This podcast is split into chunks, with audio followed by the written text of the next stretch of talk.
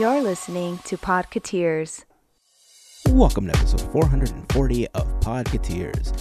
This week, Andrew and Larry give us their thoughts and provide updates from their recent trips to the parks. We have some cool updates on a creator of a viral video from not that long ago that featured the Spider Man animatronic at DCA. Magic keys were almost as difficult to get as Taylor Swift tickets, and Disney makes a shocking move to their executive team. I mean, I know you saw the title card already, so I'm pretty sure you know what that change was, but I'm going to keep you guessing till the end of the episode.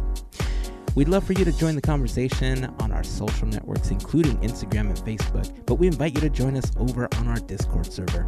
Joining the community is super simple. Just head on over to podcateers.com slash links and click on the Discord button to join the community.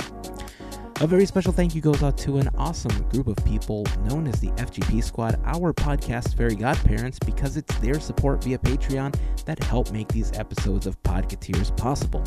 As part of the FGP Squad family, you get some additional perks like exclusive discount codes for Podcateers gear, additional content like the Podcateers After Show, and access to our happy hour calls, just to name a few. For more information on how you can become part of the FGP Squad family, we invite you to check out podcateers.com slash FGP. And as always, a super special thank you goes out to the FGP Squad for their continued support. All right, so we're going to get this episode going because it's on the longer side. And if this is your first time hanging out with us, welcome. We hope that you enjoy the episode and that you come back for more. And of course, if you've been hanging with us for a while, welcome back, friends. Here is episode 440 of Podcateers.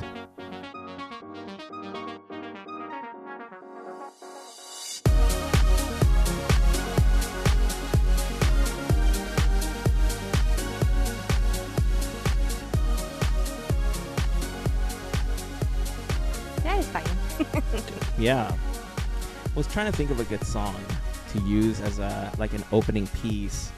Oh, to get copyright like in like strikes like we always do. Just just at the very beginning, yeah, because I figured that you know, you have to see how good you are. The better you are at singing and emulating these songs, I mean, who could argue that you're off key when you're getting a copyright strike from singing a song? Yeah. right? It's a really Mhm. great way to test if you want to be a singer.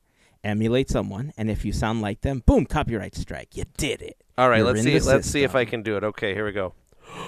A one for the money, a two for the show, three And shut down. ring a clock, yeah, don't you check on boom boom. Oh, bing, bing. That's what he says, right? That's that's Elvis? exactly what he says. Nailed That was like it, man. five strikes right He goes, there. Oh, That was- oh, yeah, have I was a surprised. blue, So I thought you many. guys would go very with- small. That's what I was thinking. Christmas, like it's beginning to look a lot. Oh yeah, do a like- Bublé, do a Bublé, do a bubbly. Come on, Andrew, do a bubbly now. I, I don't uh, uh I don't know. Does that was that a song he sings? I don't listen to any Michael. Yeah, the- That would be that's like yeah, that's basically so Michael Bublé's "It's beginning to look a lot like Christmas" is basically like a- as popular, I think, as Mariah's "All I Want Yeah. for Christmas Is You." It's like they that. go hand in hand in the holidays. I see. Gotcha. Have you seen? I don't know if we brought. I brought. I bring this up every time I hear about that song. So there's a. I can't remember the title of the video, but it's "All I Want for Christmas Is You." But then it's like these like cyberpunk goth kids dancing under an overpass to like oh. like it's dubbed over and oh, it's Oh, this video and they're They're- doing like all these like arm The dances and stuff and yeah, that's been I don't- used a couple I times. don't know if anybody else has seen this. I've it's one of my favorite videos. I think about it very frequently because it tis the season. It's Mariah season, and Yeah. the song is everywhere, and that video is always on my mind. Please send it. Oh, you right We'll now post I it will on send- Discord. It's, it's my favorite. Yeah, we will post like, it on Discord. the emo gothic look. Yes, it's like they're like I think it's like cyberpunk. I think is the like technical. I don't know. I'm probably wrong. It's probably some other facet that I'm getting Probably like incorrect. industrial, but I think yeah, you got it. They're just like dancing in like the L.A. River, like under an Yeah. overpass or something. So good. Let's see. Oh, it's one I typed in all, and it's like my first search when I type in all. Cyber goth Christmas party. That's it. There you go. Cyber goth. Wow. It's. So um, yeah, I'll send this to you, and we can post it in the Discord, and everybody can see what great uh, video this is from like 2011 or something, whatever Yeah, it it's was. a classic. That is a Cla- classic. classics video. anyway, welcome to the Christmas season. Welcome to the holiday season with uh, Mariah and Bublé and uh, Cyberpunks. I guess I don't know. That's the way to So, start I up this guess- episode. I guess we'll save the Bublé for the next copyright strike. On I- the another problem episode, is I since have we to- got the Elvis yeah. one. I have to the listen Elvis to one. Michael Bublé to try to do an impression of him because I can't think I of it think off you the could top get of my it. head. Like I Larry, know, you I know try it. Larry has Yeah, I seen know Michael you're, a- Bublé you're a in huge multiple Bublé fan. yeah, big. That's Backstage why I still- passes, hanging out in the green room with him. No, no, a wish, and I think they have uh, what is that? A restraining order on me and my wife. Mo- mostly my wife, mostly my wife. But yeah, I've seen them a lot, so that's what my go-to is. That's why I was like surprised you guys didn't go that route. But you know what's funny? The first Christmas song I ever heard Mike Bublé sing ever live. So he's at a concert and they say he goes, "All right, I'm gonna take a request." We watched him the day after Thanksgiving in uh, San Francisco, and he's like, "I'll take a request from the crowd." And someone goes, "All I want from Christmas, Mariah Carey," and we were like, "Oh." you asked him to sing, so I got to hear him sing that song live, which was very funny. What? He messed up three times though. It was really cool. He messed up three times. He's like, "All right, we gotta do this again and again. Start from the." He's all start. What he told the band, start from the diggy diggy diggy. Do the whole beat. It was really good. It was fun. Oh, the, the so where, it's where, it- where it picks up ba-dum, ba-dum, ba-dum, ba-doom, Yep, doom, doom. exactly. You know what? It was like improv on stage. You know that's a good song. Like it's overplayed, but that's a good song, right? Like I just Oh, thought it was so it's funny. All good. song It's they asked catchy. sing it's so was catchy. that catchy. song. It's I it Yeah. gets a bad rap during Christmas time because it's like so overplayed in the stores and stuff. But it's a good song. Yeah. Overplayed at Spirit, right? The You know Spirit what? Stores. Well, yeah, Spirit Halloween Spirit- plays all I Spirit want for Christmas. Christmas. You. you know we that need would, to open Spirit Christmas stores. I you know what we talked about it before. I think it's Right. it's uh, Right. great a chain of Christmas stores. totally. Uh, Spirit of Christmas stores. There we Oh, go. Of Christmas. Spirit of Christmas. Not we're not Spirit. We're Spirit of Christmas. The Spirit- it sounds a yeah. lot like Right. McDowell's and Right. McDonald's. Yeah. Throwback for all y'all. Yeah, I mean, I think a lot of it, it's just cool to bash on the song by Mariah, but look, listen, every time I hear it, I could be as sick of it as possible. And yes, I will Oh, go on record as saying that when I hear it, it just makes me happy. Like it just it reminds me of Christmas. Like that is how synonymous it has become with the holiday season. That for sure. no matter how much I've heard it, I'm like, all I want for Christmas, booyah. You know, I mean that it's got that piano. it. It's that song, and then the the TSO uh, Wizards in Winter is Yes. another song that is like Mm, that's a good that's a great Christmas song for me. Just I, it's so associated with the the Christmas like light shows that people would do on their houses.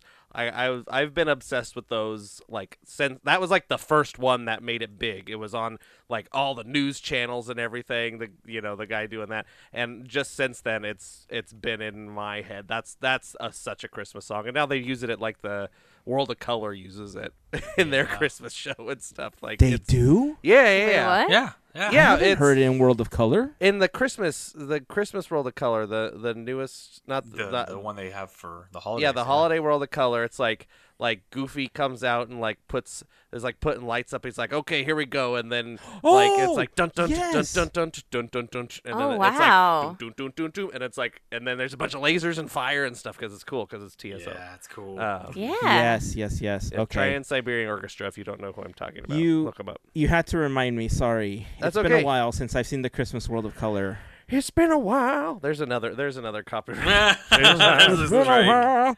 It's called Season of a Light, World of Color. There you go. Season of a Light. Damn. we're You supposed which to one, know this um, stuff but it's fine we'll we are. it. It's fine. Listen, there there's a lot of things that I can explain as to why it's difficult for me to remember, but we're not going to get into that right now because it's Christmas time. Damn it! But you know what other song I'm reminded of every holiday season? Uh, the the song that John Williams wrote for Home Alone, the "Somewhere in My Memory." Oh yeah. because like everywhere like people like people always want to use it for like something sentimental but there's always this like really fine line where it, it kind of becomes the wah, wah, wah, wah, wah from peanuts right Yep. because it, it can be totally like a happy song like somewhere in my memory or you can totally scuttle it out. You'd be like, wah, wah, wah, wah, wah. Copyright strike. That was There it is, perfect. right there. Right? That's it. This there's our strike. Yep. But either way, like it straddles like each emotion really, really finely, and I think it could be used for either one. Whereas the Peanuts one, just always sad. So It's that's another always one sad. I nah. I mean, if you make it into a rock song, the I think we song. can convert. Yeah, I think if you make it into a rock song, like, I think we can convert it. time is here. Mm-hmm. Oh, I would love I mean- that. I don't think we have to make it death metal, but Eat your Slim Jim. Merry Christmas. For everybody not watching, which is everybody, I was doing a bunch of drum arms. yeah, Andrew, you became the cream of the crop singing that song today. There going nowhere. Diff- You know, different was- Macho Man thing this time. right? I don't I, I don't remember if it was um, uh, Brian or Albert that commented uh, on Discord that apparently they've heard people using that reference on other podcasts as well, and apparently it's just become cool to Just to- quote the Macho Man all of a sudden. well, I I guess don't we're where cool then from. because, uh, uh, yeah, we like to we like Macho Man. right? Yeah. And for like, yeah, we're we're in. So, haha, there you go. Ha- he- Um, hey, so I had another quick update. We have a few things that we want to talk about this week, but uh, I did have an update on the Encanto show that we went to recently because my good friend and FGP squad member Anita posted on uh, Discord. Uh, actually, let me just read her comment because uh, while I search for it here, if you remember when I was talking about it, I I thought that they just recorded our show for Disney Plus because they happened to mention the fact that that was happening. And uh, here we go. Here's Anita's comment. So she said on Discord, I finished the episode last night and wanted to chime in on the Encanto at the Bowl since we went to see it on Friday. It was indeed a fantastic show and surprised it was only being done twice for all that production work. They also filmed our showing on Friday night, and I imagine they'll make a final edit with the best shots of each to give them a little flexibility on edits. I'm glad to hear that your crowd was a good one. I feel like our crowd was a little bit of a dud. We were the only ones moving or singing in our section, or that I could even remotely see. How is that possible with Carlos Vives literally right there, people? And the dancing donkeys? I don't understand how quiet our crowd was, but whatever. I also Yeah. think that Hazen, you were right. There was a big rat in addition to the huge Bruno puppet. See, I thought I saw the big rats. At fir- I almost thought I made it up after I talked about it. So I'm glad that she confirmed it. Uh, let's see, where are we? Uh, bottom of the aisles. As for the app, the second song did in fact have butterflies, but eventually turned into a lit candle, which must have looked super nice from their POV. Just really weird. They thought it was a good idea to flash us with our lights. Uh, agreed. Did they have any noticeable oopses? Again, I don't think there was any like huge noticeable errors. It's just the fact that they sounded a little scratchy because of how cold it was, which again, I, I really think they're going to do some ADR work and just re record some stuff in the studio to try to match it up to their performances there. Did they have to restart a number? Oh, so she mentioned that they restarted a number in the middle of doing the show. The scene went on the screen, but the crew wasn't ready to sing it yet, so they had to rewind a bit. Yay, live theater. It wasn't a big deal, but a fun reminder that this was live. Overall, a fantastic show that I hope more people get a chance to see. Uh, was your was yours opened by Lin Manuel Miranda? Yes, he was a treat. I I fully agree. I think the only person missing from the cast was Leguizamo. Yes, he was not there on Saturday. Uh, Lin made a good point, saying that this was the first time the the entire cast got a chance to perform these songs together due to making the song during COVID. That was wild. Uh, and yes, I agree. Uh, however, Lin Manuel Miranda said that on Saturday. He said, "This is my first time here at the Hollywood Bowl." I guess he meant encompassingly the two days was his first time at the bowl.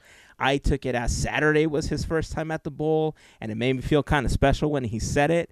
And then when Anita wrote that you know, he appeared on Friday as well. I was like, all right, special, but not as special when I thought it was just our night. But whatever. I mean, you know, you got to share, mean- Lin. His first Friday, his first Saturday. Boom. Perfect. Nice. I'll go All with that one. I was there for his first Saturday at the bowl. All There you go. So, yeah, super cool. Uh, that, of course, is coming at Disney Plus later in December. So keep an eye for that. I can't wait to see what the final edit is going to look like. And, you know, Anita's right. I think they did record it both days so that they have a better chance of getting, you know, better dances and, you know, better angles, better reactions. Um, it's just kind of sad that their audience was uh, not as into it as it seemed that our audience was was into it. So we'll see. I'm sure they'll they'll get creative with the editing, and there's going to be a lot of zooming in, and maybe some digital uh, phones in there somewhere to make it look like there's more people. Who knows? We'll see. Yep. We'll see. We'll see. Also, we talked about this creator, man, in the summer. I don't remember exactly when we talked about him, but do y'all remember the video from DCA where Spider Man was swinging as part of the show and it, it looked like he slammed into the wall and fell down? Yeah. Mm-hmm. Okay, so the creator of that video, uh, his name is Elaine Bui, and uh, about a day or so after he he posted that video, which went viral by the way, people were like, "Oh, look, everybody messes up at Disney, and they this," and he eventually just came out and said, "Guys, this is." Fake, right? This is just digital effects. It's an animation I made. If you don't believe me, here's the VFX breakdown of how I did it and I mean it looks so real that it went viral, right? Mhm. Yeah. Well, uh, I don't know where he was working before. I couldn't find this information, but there's another creator uh, on. I've known about him for for a while now. I used to watch him on YouTube a lot before he transitioned over to Instagram and TikTok. His name is Zach King. And Zach did a lot of like magical illusions. Like he's a he's an amazing digital artist. He did a lot of magic trick stuff and a lot of like perspective illusions using After Effects. And he has his own studio here in LA. It's like uh, Zach King Studios or King Studios or something like that. Well, Elaine is now a VFX supervisor at King Studios. nice. Right? So, one, you know, uh, Elaine is really one of the greatest examples I can I can come up with in the recent you know past where if you're if you love what you do, if you show off your work and you know you put it out into the world, you get noticed for stuff like that, right? And you could tell that Mhm. he puts a lot of really like one that he's passionate about it, and two that he puts a lot of work into the stuff that he does. So he's got a job with Zach King Studios. But more importantly, the reason it, it came onto my radar again is because last week we were talking about how Strange World seemed to not be getting any marketing at Mhm. all, right? right. Well, earlier today, I saw a video, and thanks, um, uh, Instagram feed, for not showing me things in order because for the first time ever, it actually worked in my favor. I saw a video that he posted where he was at the Disney studios uh, here in Burbank walking around with a little blob that he created, he animated, he put into this video of him walking around the studio promoting Strange World. Nice. Yeah. I have a couple of thoughts on this now because someone said something interesting this last week that made me kind of I don't know if I want to fully question what I said last week, but it does give me an additional perspective that I feel like I want to pay more attention to going forward. And it's really going to depend on how well Strange World does. The comment was Disney does not put money into marketing when they know a movie is going to do well on its own.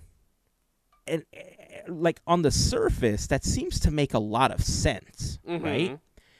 But when you think about the marketing machine behind, I'll go back to like Endgame, Infinity War. I mean, think of the marketing that's gone into those, and those were extremely popular on their own. They were going Yeah. to make the money that they were going to make. Think of the money that went into promoting Spider Man. You know? So I mean, I, I wanted to hear your thoughts on that comment.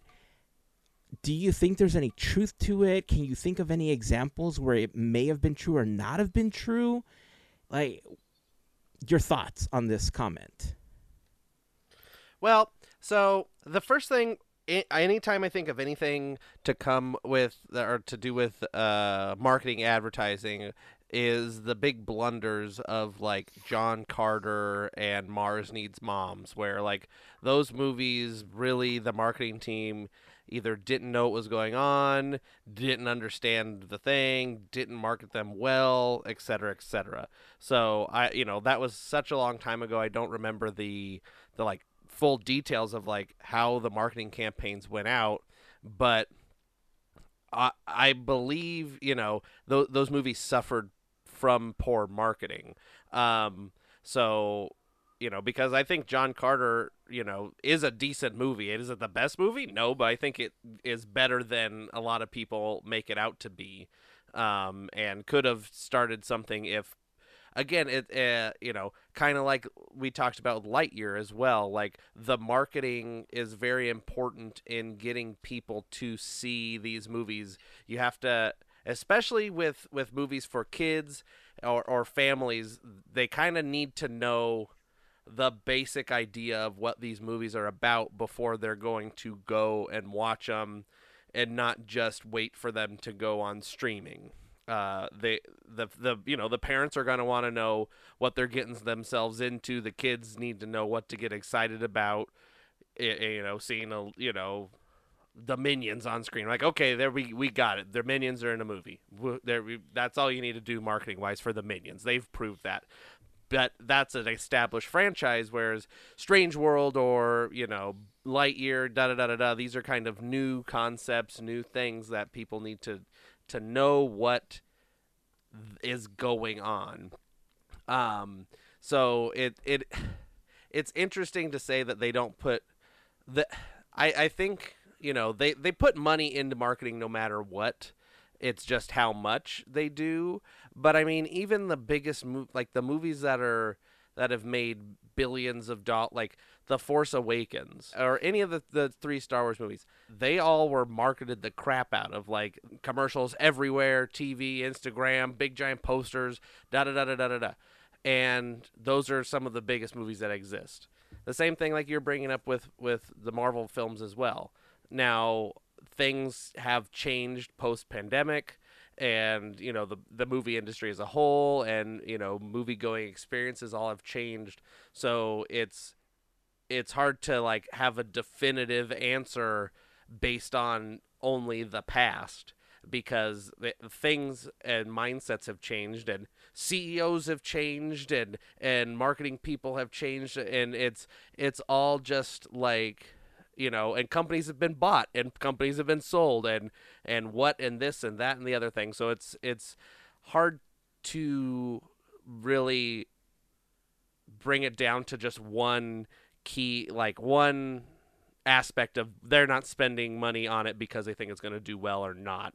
Um, so it's it's hard to say now. Uh, I I've been seeing more marketing for like for Strange World in the past couple of days than I have in the past few months. Um, so seems to be a big push. I don't know. Again, you know, there's stuff going on with you know Twitter and everything too. Is another thing where everybody's freezing their funds to spend on Twitter, and is that affecting spending other places as well? There's there's so many things to to think about when it comes to these these things that we won't really know because we're not in the room that these people are making these decisions in. Yeah, that's true.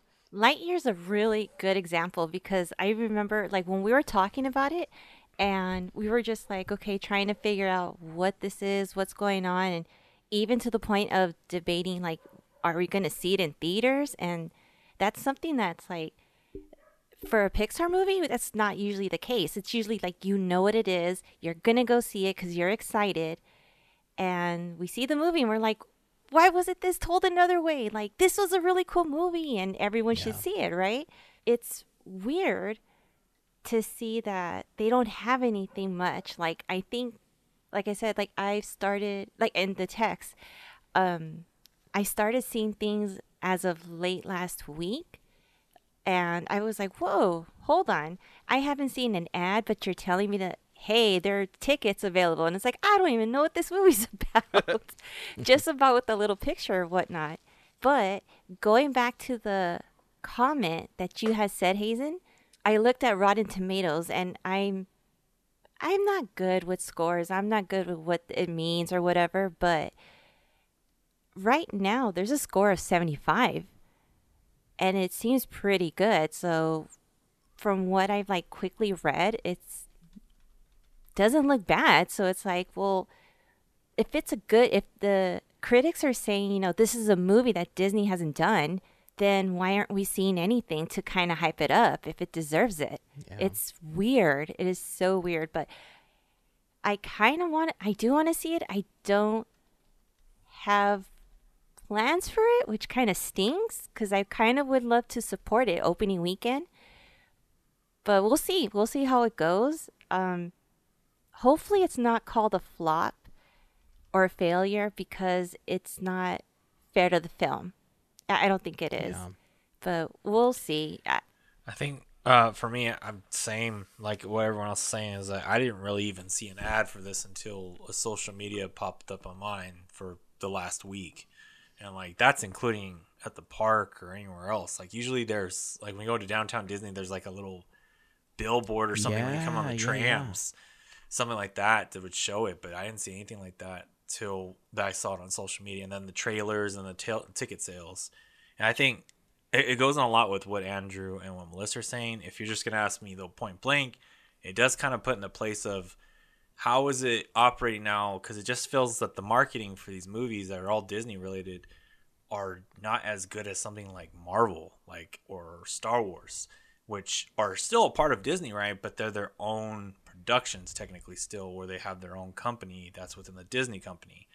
So it's like, what happened there that Pixar and Disney Studios movies are not getting the same kind of like really good marketing? Like we always like to, for example, like I might, it's not comparing apples to apples, but it's like kind of the same fruit, right? Apples, orange, maybe. We always talk about Marvel trailers, regardless if they're a movie or if they're a show on Disney Plus. Like we're like, these are well done. And Star Wars, what they did about like what uh, Andrew was talking about is like when the rise of Skywalker and you know a New Hope, all those. I mean, not a New Hope, but um, the um, the most recent one they introduced uh, the new Star Wars series, the later three. They did really good advertising each time to give you an idea of what you're coming to see. Now they had background for those, but if you compare it to Marvel, they hardly have background. They don't give you a lot of information about the character they're about to tell. They just give you a little taste of it. So it makes me feel like maybe there's some imbalancement going on, or they're just overwhelmed with how much is coming through Disney Plus and then in theaters still. Like maybe it's so much content that they have a hard time trying to create these marketing strategies, so it just becomes this like jumbled thing which is unfortunate because yeah, this is how what Andrew talked about. History shows you miss out on some of these good movies, and it's a bummer. Like just Yeah. because it just didn't get advertised correctly. I always feel like that's how Tron got treated. I know I'm biased. I'm super biased with Tron. Trust me, it's not like a amazing movie, but it does have like a 75 or what it, in the beginning from critics. Kind of, it was that same realm, but it didn't do well because it just didn't have really good marketing. Yeah. Yeah, I mean, legacy. sorry. I, I you I mean you all bring up you know great points. Um, I think it also goes hand in hand with you know what we talked about in the last episode where a lot of the marketing or a lot of the push was to make sure that Wakanda Forever got like the biggest hype you know up to a week or two ago when it was first released and now that it's out it's breaking all sorts of records you know it's been in the top you know one or two since it released um, you know, now they can concentrate on something else, which is a shame because Strange World had a trailer at the D23 Expo. Like they they had some kind of marketing for it at the D23 Expo. I just it just I feel like Elemental is so far away and I feel like we've heard more about Elemental than we've heard about Strange World in the last 6 months, right? And I I, the the other thing that I started thinking about was could this be like a weird backlash to going all the way back to what happened with John Lasseter? You know, because it feels like a lot of the promotion for animation and a lot of the marketing for animation seemingly halted after everything happened with John Lasseter. And considering that he was in charge of both Pixar and Disney Animation at the time of his departure, it felt like it it it felt like the studios were almost being punished for the things that, you know, came to light about him. And then on top of that, when he went to the new studio that he's with, it it seemed to be even less at that point. I- don't know if that's a true correlation. That's what it feels like to me. Like if you kind of think back at how much marketing we heard, how much we heard for like Toy Story 4 and everything leading up until his departure, it's a it's a totally different world, right? When it comes to promoting animated films at the Disney studio, which is why we were talking about you know Disney needs to get back to its roots. It needs to get back to that creative process that that animation that brought them to the table in the first place, right? That that was the point we tried to make last week. So uh, it's going to be interesting going forward. You know, there there was some changes obviously this last week at the at the studios that we're going to be talking about soon, but um, it's interesting that now all of you I mean this honestly I still have yet to see any ads, any commercials, any like I don't even see YouTube ads in between the stuff that I've been watching promoting the film.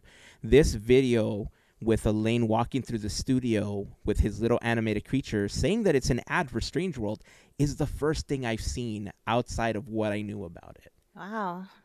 Yeah, they do have a uh, little promotional thing at Disneyland too right now, next to Buzz Lightyear. Uh, in the old Fast Pass thing, they have the. It's basically what was set up at the expo, the little blob guy and like a big backdrop and stuff you can take photos of. Just a picture that Well, they have like the it's they have the like that 3D like statue of Yeah. the blob. Mm. That the same thing that was at the expo. They have it there at Disneyland right now. Um, and yeah, it's been all over my Instagram now. I don't know if it's because I've searched it a couple of times to like make sure like yeah. information. It's like okay, you want to know Strange World? I see Jake Gyllenhaal talking about this, and they're Yeah. feeling Jello in a Yeah. bowl, and like ooh, it's spaghetti, but it's brains or something. You know, doing all kinds of weird like promotional stuff. Um, and I was looking. Melissa brought up Rotten Tomatoes, and so yeah, right now it has a um, a 75 critic score. Oh, it just went down. it's it's Yeah, it Jeez. changes. it, it was it was at uh 65 uh audience score and now it's at 59 audience score now this is Oh, wow. we're like very very early on Very in the early. game like this is day one of of when this came out i believe right this is today's the first day i think No. today's uh, tomorrow's the first day. Okay, so tum- so people Well- are I don't somebody's seeing it. I don't know how some of these people are seeing it. it has 50 less than 50 reviews from audience and critics. It has, you know, it's not certified anything yet because reviews all reviews aren't in. It's not even day 1. Um so Yeah, maybe at midnight they're like letting people review. At this Oh point yeah, it Rotten is Tomatoes. East so East Coast Oh, East because Coast we're recording midnight. late. Yeah, East Coast Yeah. midnight, Yeah. and, and usually they have a seven o'clock showing instead of doing the midnight thing if they're True. still doing Right, that. right, right. So that's how some of these people are seeing it. Um, so I guess we'll see in the coming days how this kind of shakes out. Um, I'm sure it's a fine movie. There, okay, now it's back up. The- Now it's up to sixty-five. Well, we're tracking again. it like Live, live. tra- live, Live. tra- live Rotten Tomatoes check. All right, in New York, we're seeing a 68%. No, I'm just, um, so, but it's down to 74% on the critics. So we got another critic review coming Wow. in. So anyway, it's it's very interesting to see these little games and how they all play. But it's not going to stop me or any. I'm going to see the movie eventually. I don't know if I'm going to get to see it over the holiday or what. I wa- I'll- how's that? also haven't seen Black Panther yet, so that's on the list. Um, but uh, yeah, I I think it's going to be. But it's got, it's going to be a wait and see because of how weird the marketing's been. Yeah. And if if there have been some rumors circulating that uh, the film is positioned to end up on Disney Plus in December, if that's any indication of where this film is going, you won't have to wait very far or go very far from your couch to watch it within the next month if that turns out to be true, which is really sad, honestly. Yeah. But uh, Well, I guess we'll yeah. see how it pans out. But That seems to be their new thing. Is just like But a quick month? to Disney Plus. Yeah, I mean, Yeah, a month is depending too on what they mean December. I mean, it's yeah. I mean, I guess it could be New Year's. It could be, you know, technically six soon, weeks. man. But I think that's their new thing is like six weeks It's in the theaters and then boom Disney Plus. Mm. So I mean, it, the, the same thing could be for Black Panther. Like we don't know. Nah, dude, Um, Black Panther's not going to be there till like March or April of next year. Yeah. We'll see. I mean, that I- that's the thing though. It's, Black it's Panther's hard making a to lot of money in the theaters, is. dude. It is. I know. I agree. But I'm just saying. I I I don't have the data on. Uh, I could look it up, but we don't need to talk about it now. I'll find it later on on when the other movies uh, have gone to Disney Plus after their theatrical release. Oh, that'll be a good one. Yeah, yeah. So anyway, yeah, keep I'd. I'd be gonna look it interested in hearing those, but well, I I mean, we can we can just bring it up after. I think we can move on. I think Yeah, we have yeah, a yeah. couple of other things. to Exactly. talk about. Move on. I'm Uh, gonna do some googling. There's uh there's a few things I want to hear from both of you. I know you've recently been to the park, so uh, I want to hear about your adventures in the parks and how they've been. Uh, but before we do, I do want to remind you that this episode of Podcateers is brought to you by a fantastic group of listeners known as the FGP Squad, our podcast for your godparents, because it is their support via Patreon that help make these episodes of Podcateers possible. If you want more information on how you can become part of the FGP Squad family, we invite you to go to podcateers.com slash FGP for more information. There you will find a list of some of our top contributors. You will also find some information on the FGP Squad and a link to our Patreon if you would like to sign up. Being a part of the FGP Squad family gets you some additional perks like access to our happy hour calls, additional content on Patreon, discount codes, random giveaways, access to a special section on our Discord server, and more. So if you have any questions, please feel free to reach out to us. We'll be happy to answer any questions you might have. You can reach out on Instagram, Facebook. Uh, we'd love for you to join our Discord.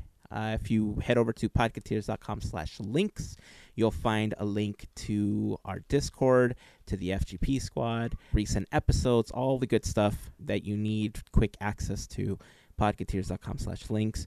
Um, but again, uh, if you want to join the FGP squad, we'd love to have you on board. If you have any questions, again, please feel free to reach out. We'll be happy to answer any questions you might have.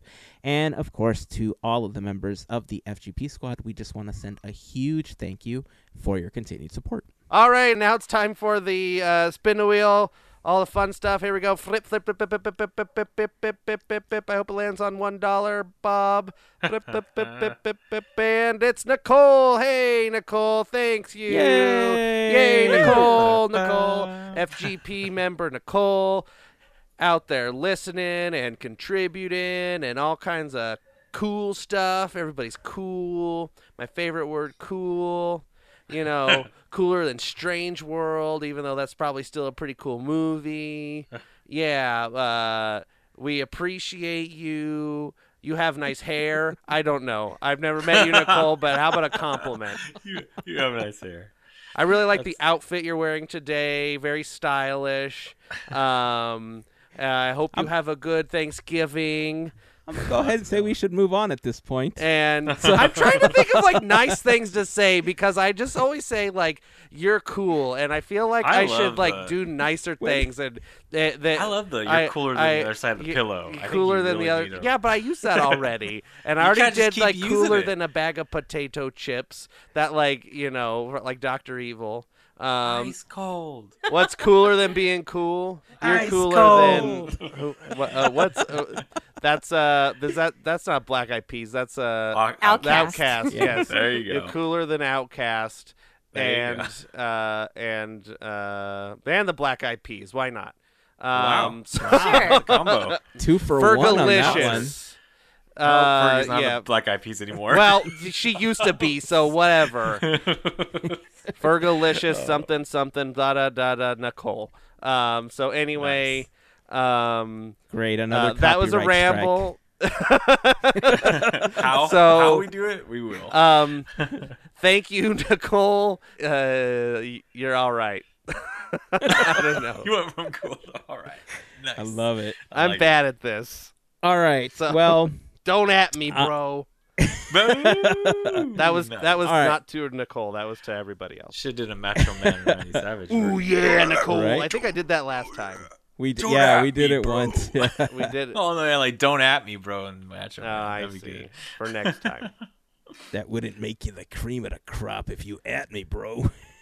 yeah, there you go. That's good.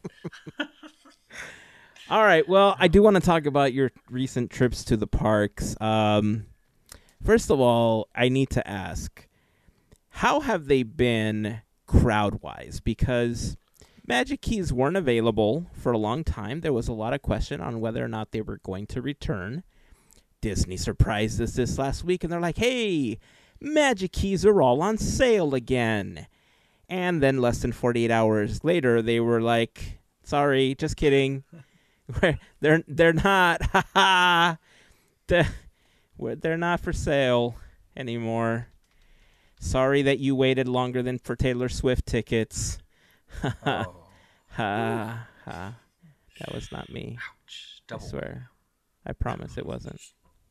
Anyway uh so the inspire key was available for 1600 believe key was about 1100 but by 11 a.m i believe on the first day it was no longer available the enchant key was only available as a renewal for about 700 and i'm rounding up by the way. These were all 99 numbers and i'm just rounding up to the nearest dollar. Uh, and the imagine key was 450 um the reason i'm asking about the crowds is because a lot of the videos and a lot of the photos that I've seen recently uh, in the parks seemingly have been elbow to elbow. It's it looks like it's difficult to get around. It looks like wait times are pretty long, considering that there's been uh, scheduling issues, is what I will call them, with getting enough staff working to support the crowds and the attractions and everything that needs to be happening in the parks. How were they? How was your experience? And anything you guys want to talk about? Because I knew there was some new stuff hanging, uh, heading to the parks over the last couple of weeks that you were both there. Larry, let's start with you. Oh, all right. I was gonna say Andrew has fresher eyes than me because he has like a longer break. That's fine. Uh, I can go if you want to. I can go. It's fine. I want your fresh eyes Okay. first. Um, 'cause I'm a little. I go a bit. So I was just I I uh, came home yesterday.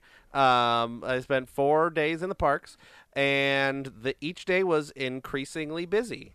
Um, Friday was was the easiest, and Monday was like nothing I've ever seen.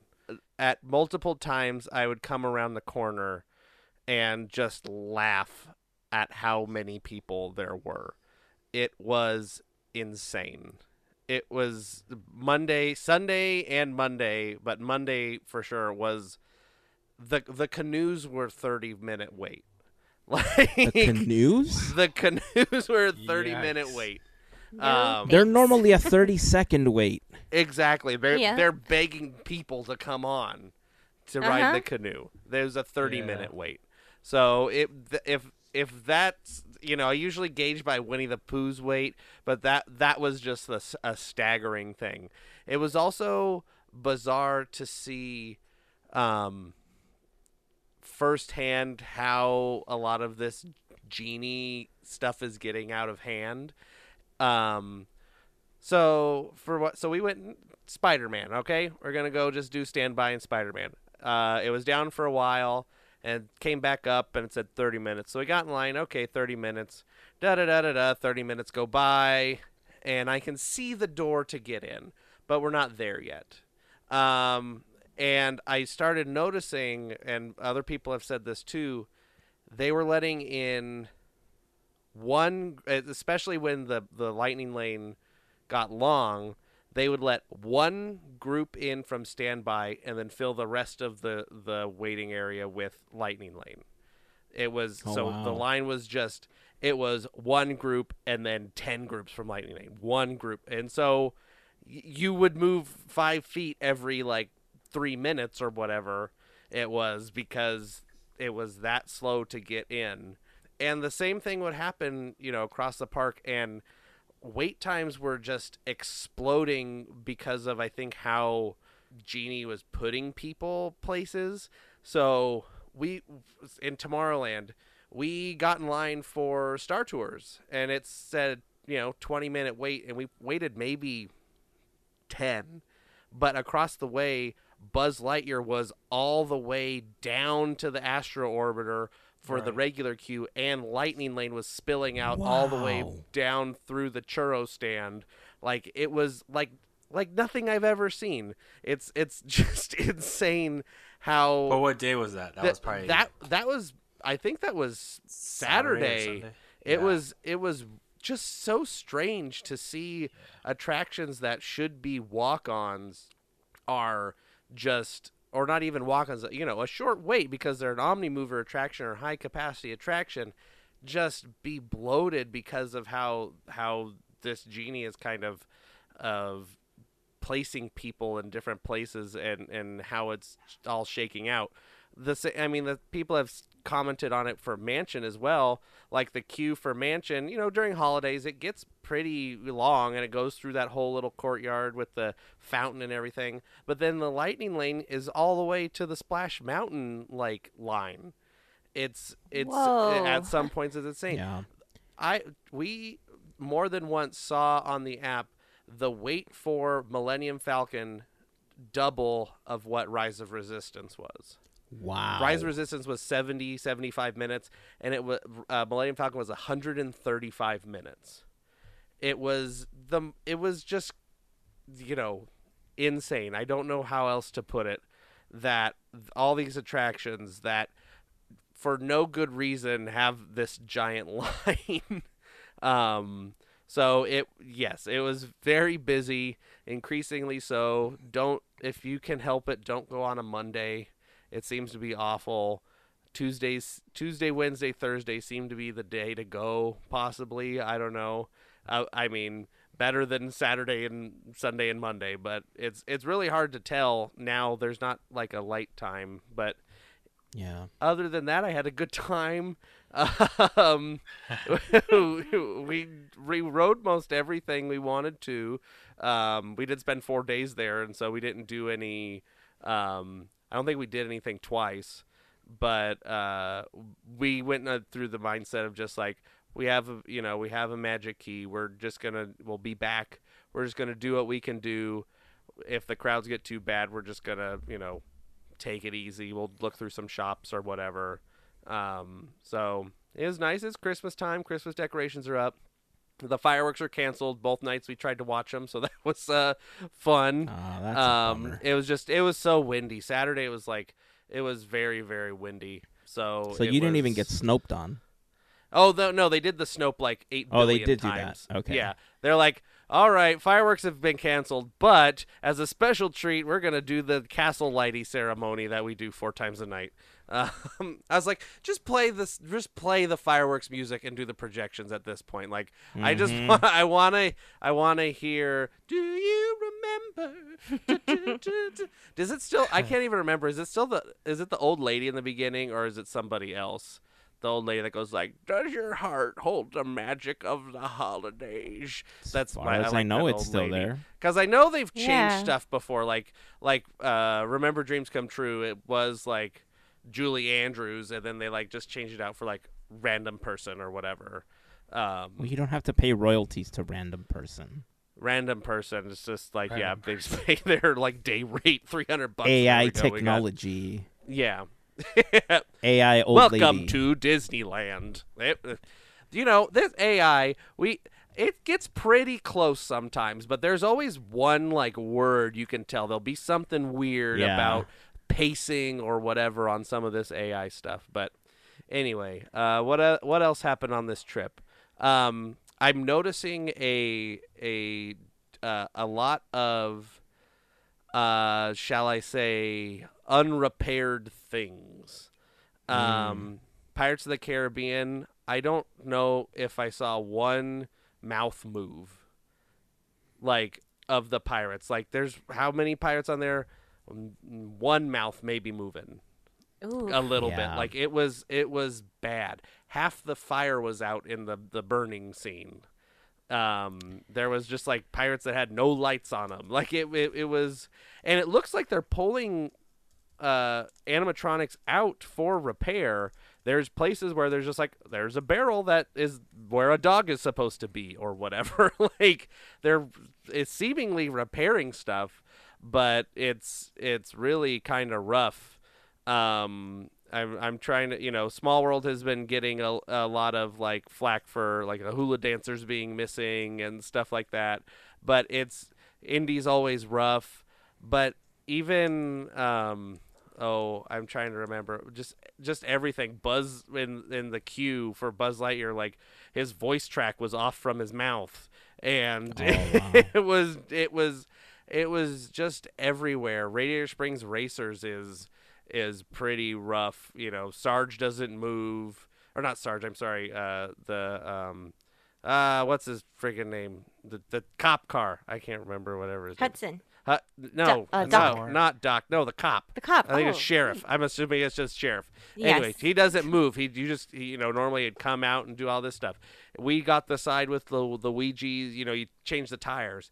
The curtain didn't even open up where to show you the tires. Aw. And it's just and it just goes on and on. I don't want to you know just ramble forever, but there was just a lot of stuff that was in disrepair, just stuff that paint has been chipping off and people have been carving their name like in the queue for Spider-Man there's like a painted metal panel that people are etching their names into and there's No. uh, yeah yeah it, it, it's really bizarre to see how you know the people that are there are doing what they can but the budgets and the employments i'm sure have been cut and Yeah. and they're not able to get to everything. They just got to keep it running. But that leads to a bigger question is it worth going to disneyland if stuff's broken? Like especially for uh, people that are buying a ticket like don't don't you expect to if you're going to disneyland the stuff to be working like yeah, to experience everything. to experience Yeah. things in the, the the way they're meant to be seen. That Rise of Resistance too, there you know that goes up and down. I think I've only seen those cannons move back and forth once out of all the times I've ever been on it. You know, never you- seen them move. Yeah, exactly. I think the first time I was talking to my wife about it, I said, I don't think I've seen a move. She goes, No. The first time we went on it, or the second time we went on it, whatever, one time they were working. All the other times, no. So it's. And, oh, there, the ele- one of the elevators was broken in Rise. The, Oh, so they were only running one of the two cars in Yeah. the section. So that was, you know, increasing the wait times there because the you couldn't go up in front of the the AT-AT. and and and that could have been by design. I'm glad you brought that up because that was going to be one of my follow up questions for both of you, uh, because I've seen a lot of reports, I've seen a lot of people posting about how things just seemingly aren't working throughout the parks, and things Mhm. just seemingly aren't up to par to what we expect Disney to have them at when it comes to the parks. But you know, you mentioned earlier about the the up and the down times. You know, there was a point where and in our recent history where we can remember that there was an off season for Disneyland, Mm-hmm. right? And so during that Yep. off season, they had less cast members working because the crowd levels weren't high enough to have that many cast members. I remember there was always an influx of holiday cast members coming in for part-time work and everything because they knew that it was on season and they were going to have an influx of crowds, so they needed more people, you know, working the attractions, working throughout the park, concessions, whatever the case is. So I'm wondering if a lot of the things that seem to not be working are because they're not working and they don't have the staff to fix them, or is it because they just aren't running them because they can't support the crowd levels running an attraction at full capacity? it, you know, it's hard to tell, but you know, stuff like animatronics not working, Like that. That it's- yeah, I mean that's yeah. definitely not having somebody to to fix it, right? Yeah, Right. exactly. Or or it's either not having somebody to fix it, or they're yeah, yeah. It's like or they everybody's been assigned other things or whatever. Their team used to be ten people, now it's four, and and they're just getting to what they can.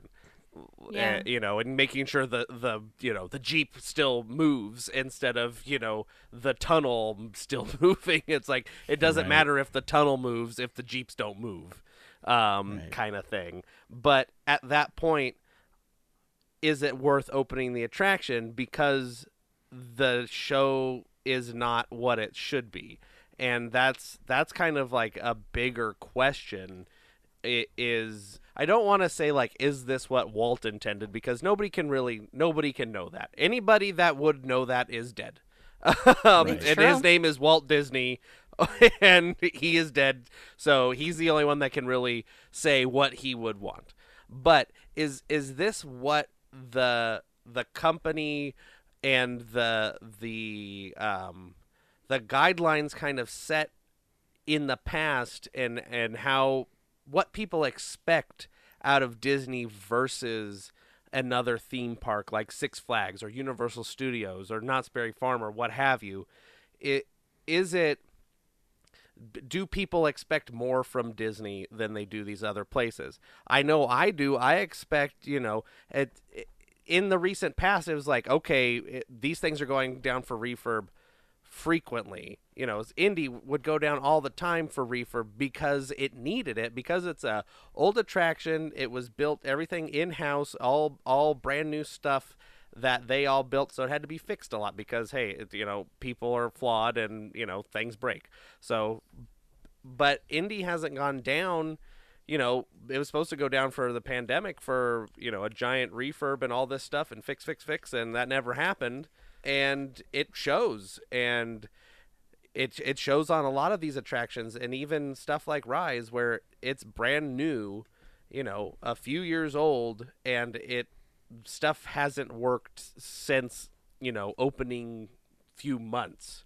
The hype of hey we have all these cool things but oh yeah by the way half of it's broken uh, or you won't be able to see it because it's dark and da da da da da. So it's it's it's really kind of a conundrum and kind of it it's disappointing to see that the parks that we all love and and enjoy going to and want to see do well are in disrepair with no like explanation and not like that we would get an explanation but like oh yeah well so when this is on this or we're you know splash mountain it's going to get it's going to get a whole overhaul and a whole theme change. So i can understand that kind of falling by the wayside because we're not going to put any money into it because it's going to be gutted or whatever they're going to do. But on the flip side of that that shouldn't be the case. It should be running. People are paying to see this you know attraction to in its you know complete working order that's what they're coming here to see. It's like if you come you, Right. you go see a movie and then halfway through the light bulb on the projector goes out and then they you just hear the audio and it's like then you go and you say hey uh, something happened. They're like oh sorry that and no refund.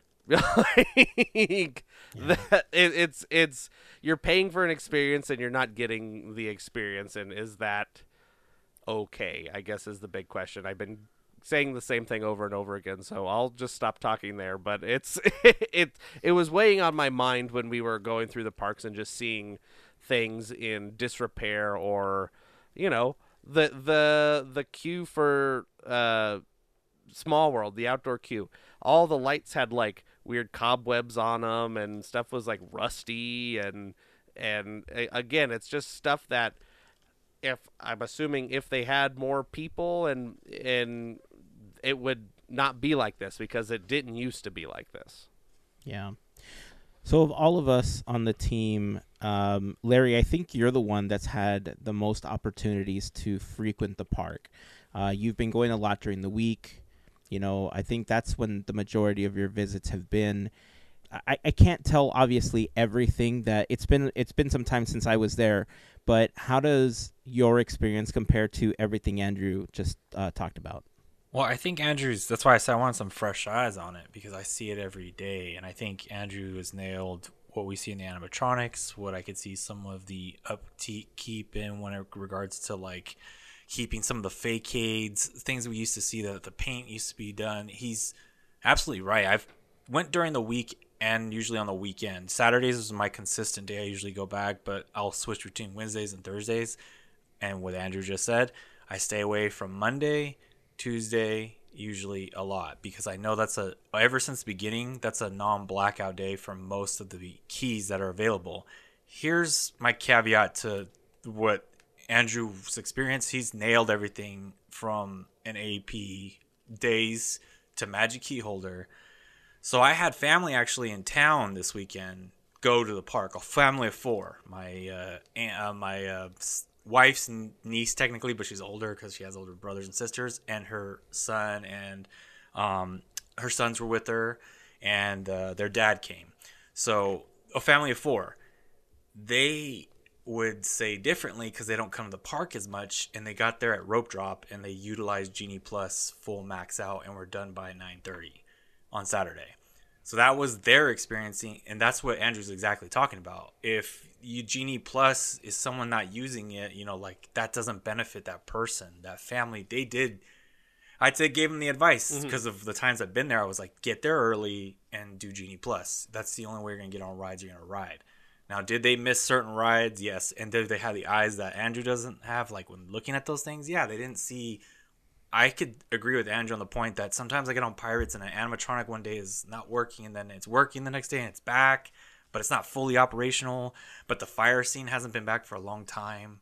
So those things are there. And I would say the value for someone that repeatedly goes and someone that has the keen eye of what the park was operating with pre 2020 would see those things off the bat. But the kicker is what I just told you. My family that hasn't went to Disneyland since 2013 just went, and they were ecstatic about their experience because they utilized Genie Plus and got the value for Saturday and Sunday when they went Sunday too because they just utilized it early.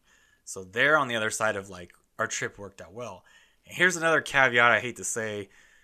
Them releasing the passes changed the game this week. It changed everything because I went so I booked uh, early or for Thursday. And I'll tell you what, getting on the tram on a Wednesday and Thursday for the last, I'd say three or four weeks, I could tell like those days were low reservation days. I could tell the keys were starting to lighten up. I could see it. I was going to say, it's starting to look kind of not too bad. But Saturdays, always, you just never knew. That was kind of like you go into it seeing what's going to happen. I can't say Saturdays or Sundays or anything different. And Mondays and Tuesdays, definitely not because they were just open to every key.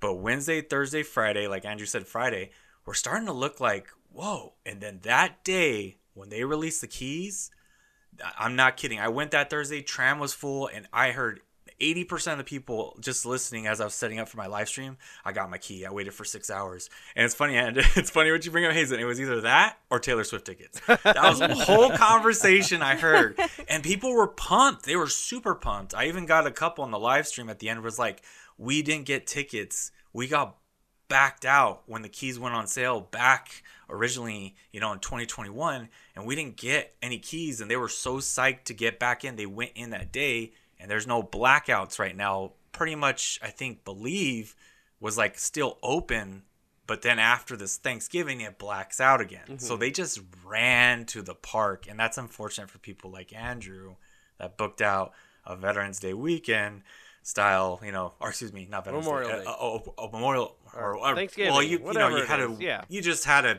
you had a weekend that just really exactly. worked against you. Whatever weekend it is. But the points that stick is actually exactly what he's saying. I would go 100% on saying the cast member support in regards to every layer needs more staffing. And I just think they just don't have that. And that's probably why we didn't get a Christmas party this year. I'm thinking 100% why they didn't do, because they would be looking to do those Christmas parties again. They just don't have the right cast member support. And I agree because there's a lot of them. When I go, I could say this too. You could tell they're brand new. They're just getting into it. They've been trained. They barely got to where their locations are, and you're, you're kind of working through it, you know. And the sad part is, you have people that are like either like really hardcore Disney fans that remember what it was before, and that pressure they put on the cast members is unfortunate because they're just trying to learn still about doing the job, you know. And and, and any job, it takes like a year, sort of sometimes to feel comfortable in it, right? So it's tough. It is a. I'm not gonna say it's a great look, but it's not a you know bad look necessarily. But the bad look is they need to start upgrading these things in the park that we used to see that made it Disney caliber theme park. I'll agree with that for sure. I did see Larry. I did see a lot of people getting trained. A lot of cast members getting trained while I was there. Like, There's a lot of new what cast I've members. you, you know I've I've seen it before, but I saw it a lot this weekend of the parade of cast members. You ever see that before? It's just like everybody's got a name tag on, and they're all like in a big so side by side walking down. Traditions, Like, there you go. a little parade of them just going just through the land. They're like, okay, we got to get from here to here backstage, whatever. And then just you know, I would I'd talk to people or or overhear people getting trained, or you know, you'd see because there'd be a lead and then somebody actually operating the attraction, or whatever. On a lot of, of rides and a lot of guest control for the fireworks and different things. It was just a lot Yeah, of a shadowing. of uh, of new cast members, um, Yeah. which which is a good thing. That means they're adding people, but that also probably means that a lot of people have left, or what? Who knows? Or they're ramping up for the holidays, like Hazen was saying. Um, so yeah, but I did see that too. A lot of a lot of new cast members. I can't speak from experience, obviously, because again, I haven't been there in some time. But there's a lot of comments that seemingly show up on on different social networks, just not not any in particular. But the theme seems to be that there's a lot of cast members that have left, you know, for various reasons, either because of how they felt they were being treated, or because the the pace just wasn't there for them because they don't make enough money. Uh, and then there's a lot of new cast members that are coming on board that and this is the the bad part right? That a lot of the cast members that have left and a lot of the cast members that wanted to work for Disney in the past you know we've always talked about how the magic of Disney is in the cast members right? They're the ones that give you that experience. And a lot of the cast members that want to give you that type of experience aren't there anymore is it there for a lot of new hires? Yeah, I think so. But I think the percentage of people that in their heart and soul feel like I'm here to make the magic for people the way that we saw for so many years is not the same anymore. And that's a shame because it has led to a lot of people saying, you know, the magic of Disney is gone. That's like the one phrase that I keep seeing people post. I'm optimistic that it's not gone. And I think that there's a lot of things that are going to be happening that are going to correct course for Disney. But I- think we're going to be in a place, let's say a year from now, that is going to seem familiar, but it's still going to be different. Good point.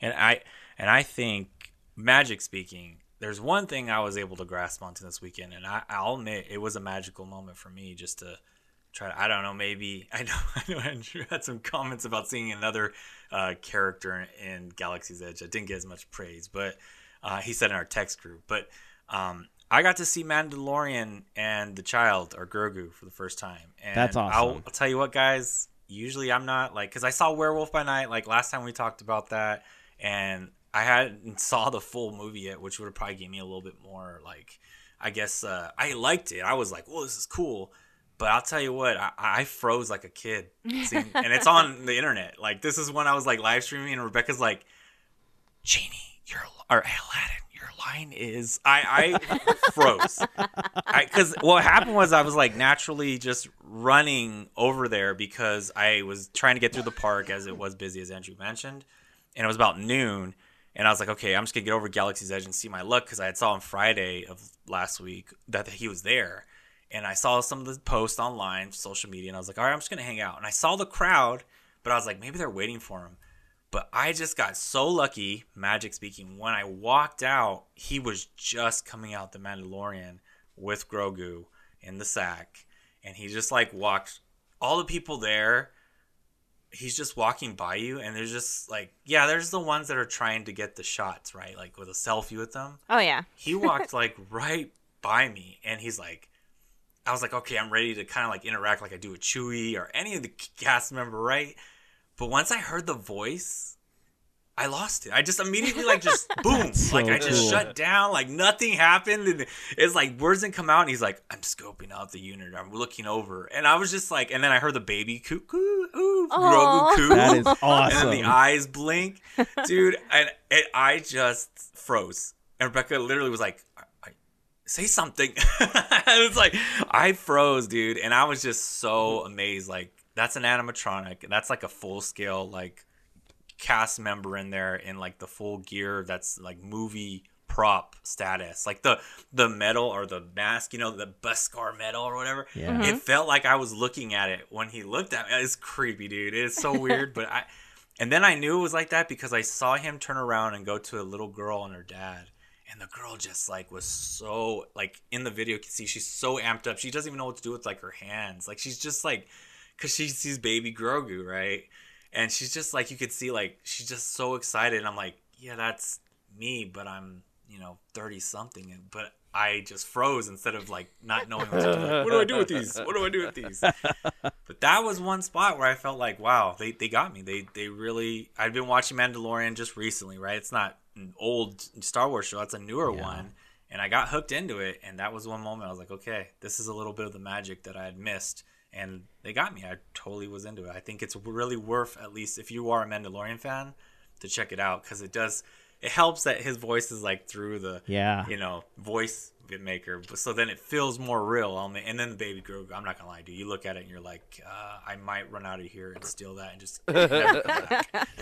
That's awesome. We we saw um we saw Boba Fett and Fennec Oh. Shand uh, Okay. uh come out. We were waiting to see. We're like, oh yeah, hopefully you know Mando's coming out, and we waited, and oh here comes Boba Fett. Boba Fett came out, and you know then Boba Fett went back in, and but, but Fennec Shand was still uh, Shand was still out, and it it was funny because we are just sitting there, and you know they have the little cast member handler with them, and the you know tourists and, and people that don't really watch you know there's people that don't watch star wars but they're still going to go to galaxy's edge and whatever. So we're walking around and there's the cast member and and you know the uh, the actor playing fennec uh the like walk by a lady and she asks you know this lady asks fennec she says excuse me do you know where the bathroom is and and the cast member handler was like are you asking the famed bounty hunter Fennec Shand where the bathroom is? And she goes, "Oh, I'm sorry." and they just walked away. Wow. That's funny. And I was like, so there there are people that don't watch these shows, and so they're just like, yeah, there's somebody dressed funky. Maybe they know where the bathroom is. like, Yeah. it, To- it's circle back to tourists being there. yeah, right? tourists they have being a different tourists view. or whatever, or just people that don't, you know, people don't watch everything that exists. There was a we rode Rise of Resistance, and there was a, a mom and her son with us, and she goes. "I- I've never seen the movies. I don't know what's going on. So we kind of we kind of gave her a, a brief rundown. I'm like, okay, they're the bad guys, and we got captured, and that's all I really need to know. Okay, like that's all you really That's need to know. We're trying to escape. Well, I'm glad that that experience was great uh, because I I saw the videos and I saw the announcement that Mando and the child were coming, you know, to Galaxy's Edge, and I know we've talked about it before that, you know, Galaxy's Edge has its own timeline, it has its own story, and you know, people just want to see Star Wars characters. They want to see Darth Vader. They want to see Luke. They want to see Leia. They want to see Chewie. They want to see characters that they're familiar with and we talked a little bit about especially when it first opened you know disney creating their own timeline they want to introduce these new characters the new trilogy they're establishing fans for the future but if this is disney trying to correct course on galaxy's edge and making it star wars land i don't think anybody's going to complain I think it's only going to become more and more popular if you start bringing these these Mhm. characters out because That's what everyone timeline Yeah. wise, the Mandalorian does not fit into the timeline of of Galaxy's Edge and Batuu. So the fact that they conceded and brought out Mando and Grogu, even Boba Fett and Fennec Shand, with them, they're not part of the timeline that's been established for Galaxy's Edge. So if this is them trying to correct course, this is a really great first step. I am I'm Mhm. excited to see Yeah. what's to come. Uh, my wife and kids recently went and they took the their new magic bands and they were doing the bounty, uh, the Oh, new the thing that you can do at Galaxy's Edge, Oh, and the kids were just telling me how much fun they had, like going around collecting the bounties and stuff, and it sounds super cool.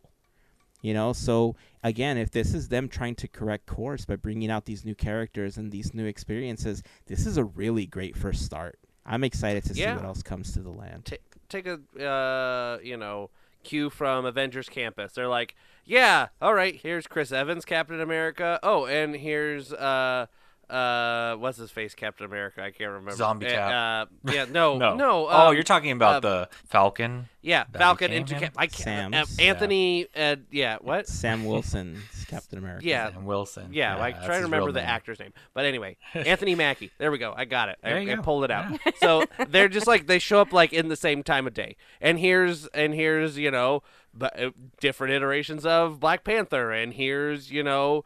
Uh, you know, Iron Man is supposed to be dead, but here he is, or whatever. Yeah. There's there's no timeline. This is just like whatever, anything goes. Like Hey. here's the werewolf guy, but that takes place in the like the 60s or the 80s or who whatever it was. I don't remember, but it, just do that. It's that's all anything goes. Can I just make a quick comment about that though? Because I'm all for them bringing characters out to Avengers Campus and everything. They've they've had this really good track record of bringing out Wanda and Loki, and especially when Loki was out, like every week that a new Loki was introduced, that new Loki was in the park. Right? They did a really great job. Mhm. But come on, man, you ruined Black Panther. You told us who the new Black Panther was like day of the movie release. Like Okay. that morning, they're like, "Here's like a picture." that morning, exactly. Like for people I haven't that even hadn't the movie watched yet, the and I know film, who it is. you ruined it because even if you don't say the name, if you recognize the voice from the first movie, you know who the new Black Panther is.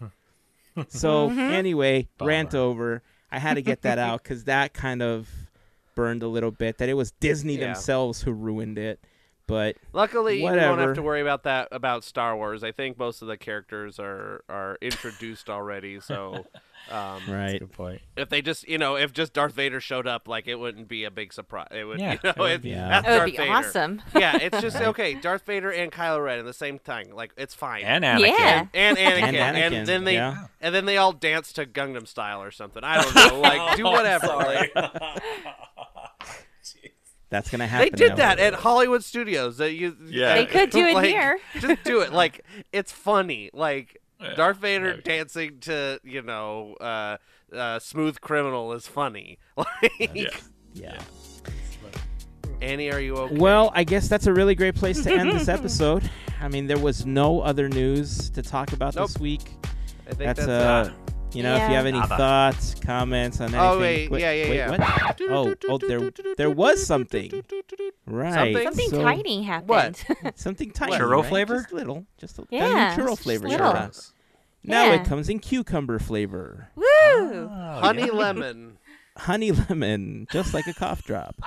Um, so late Sunday, news broke that the Disney company was making a huge executive shift when we got news that, and I'm using quotes for this, uh, Bob Chapek was stepping down as the CEO of the Disney company, and that Bob Iger was coming back on board to run the company for two years Effective uh, immediately.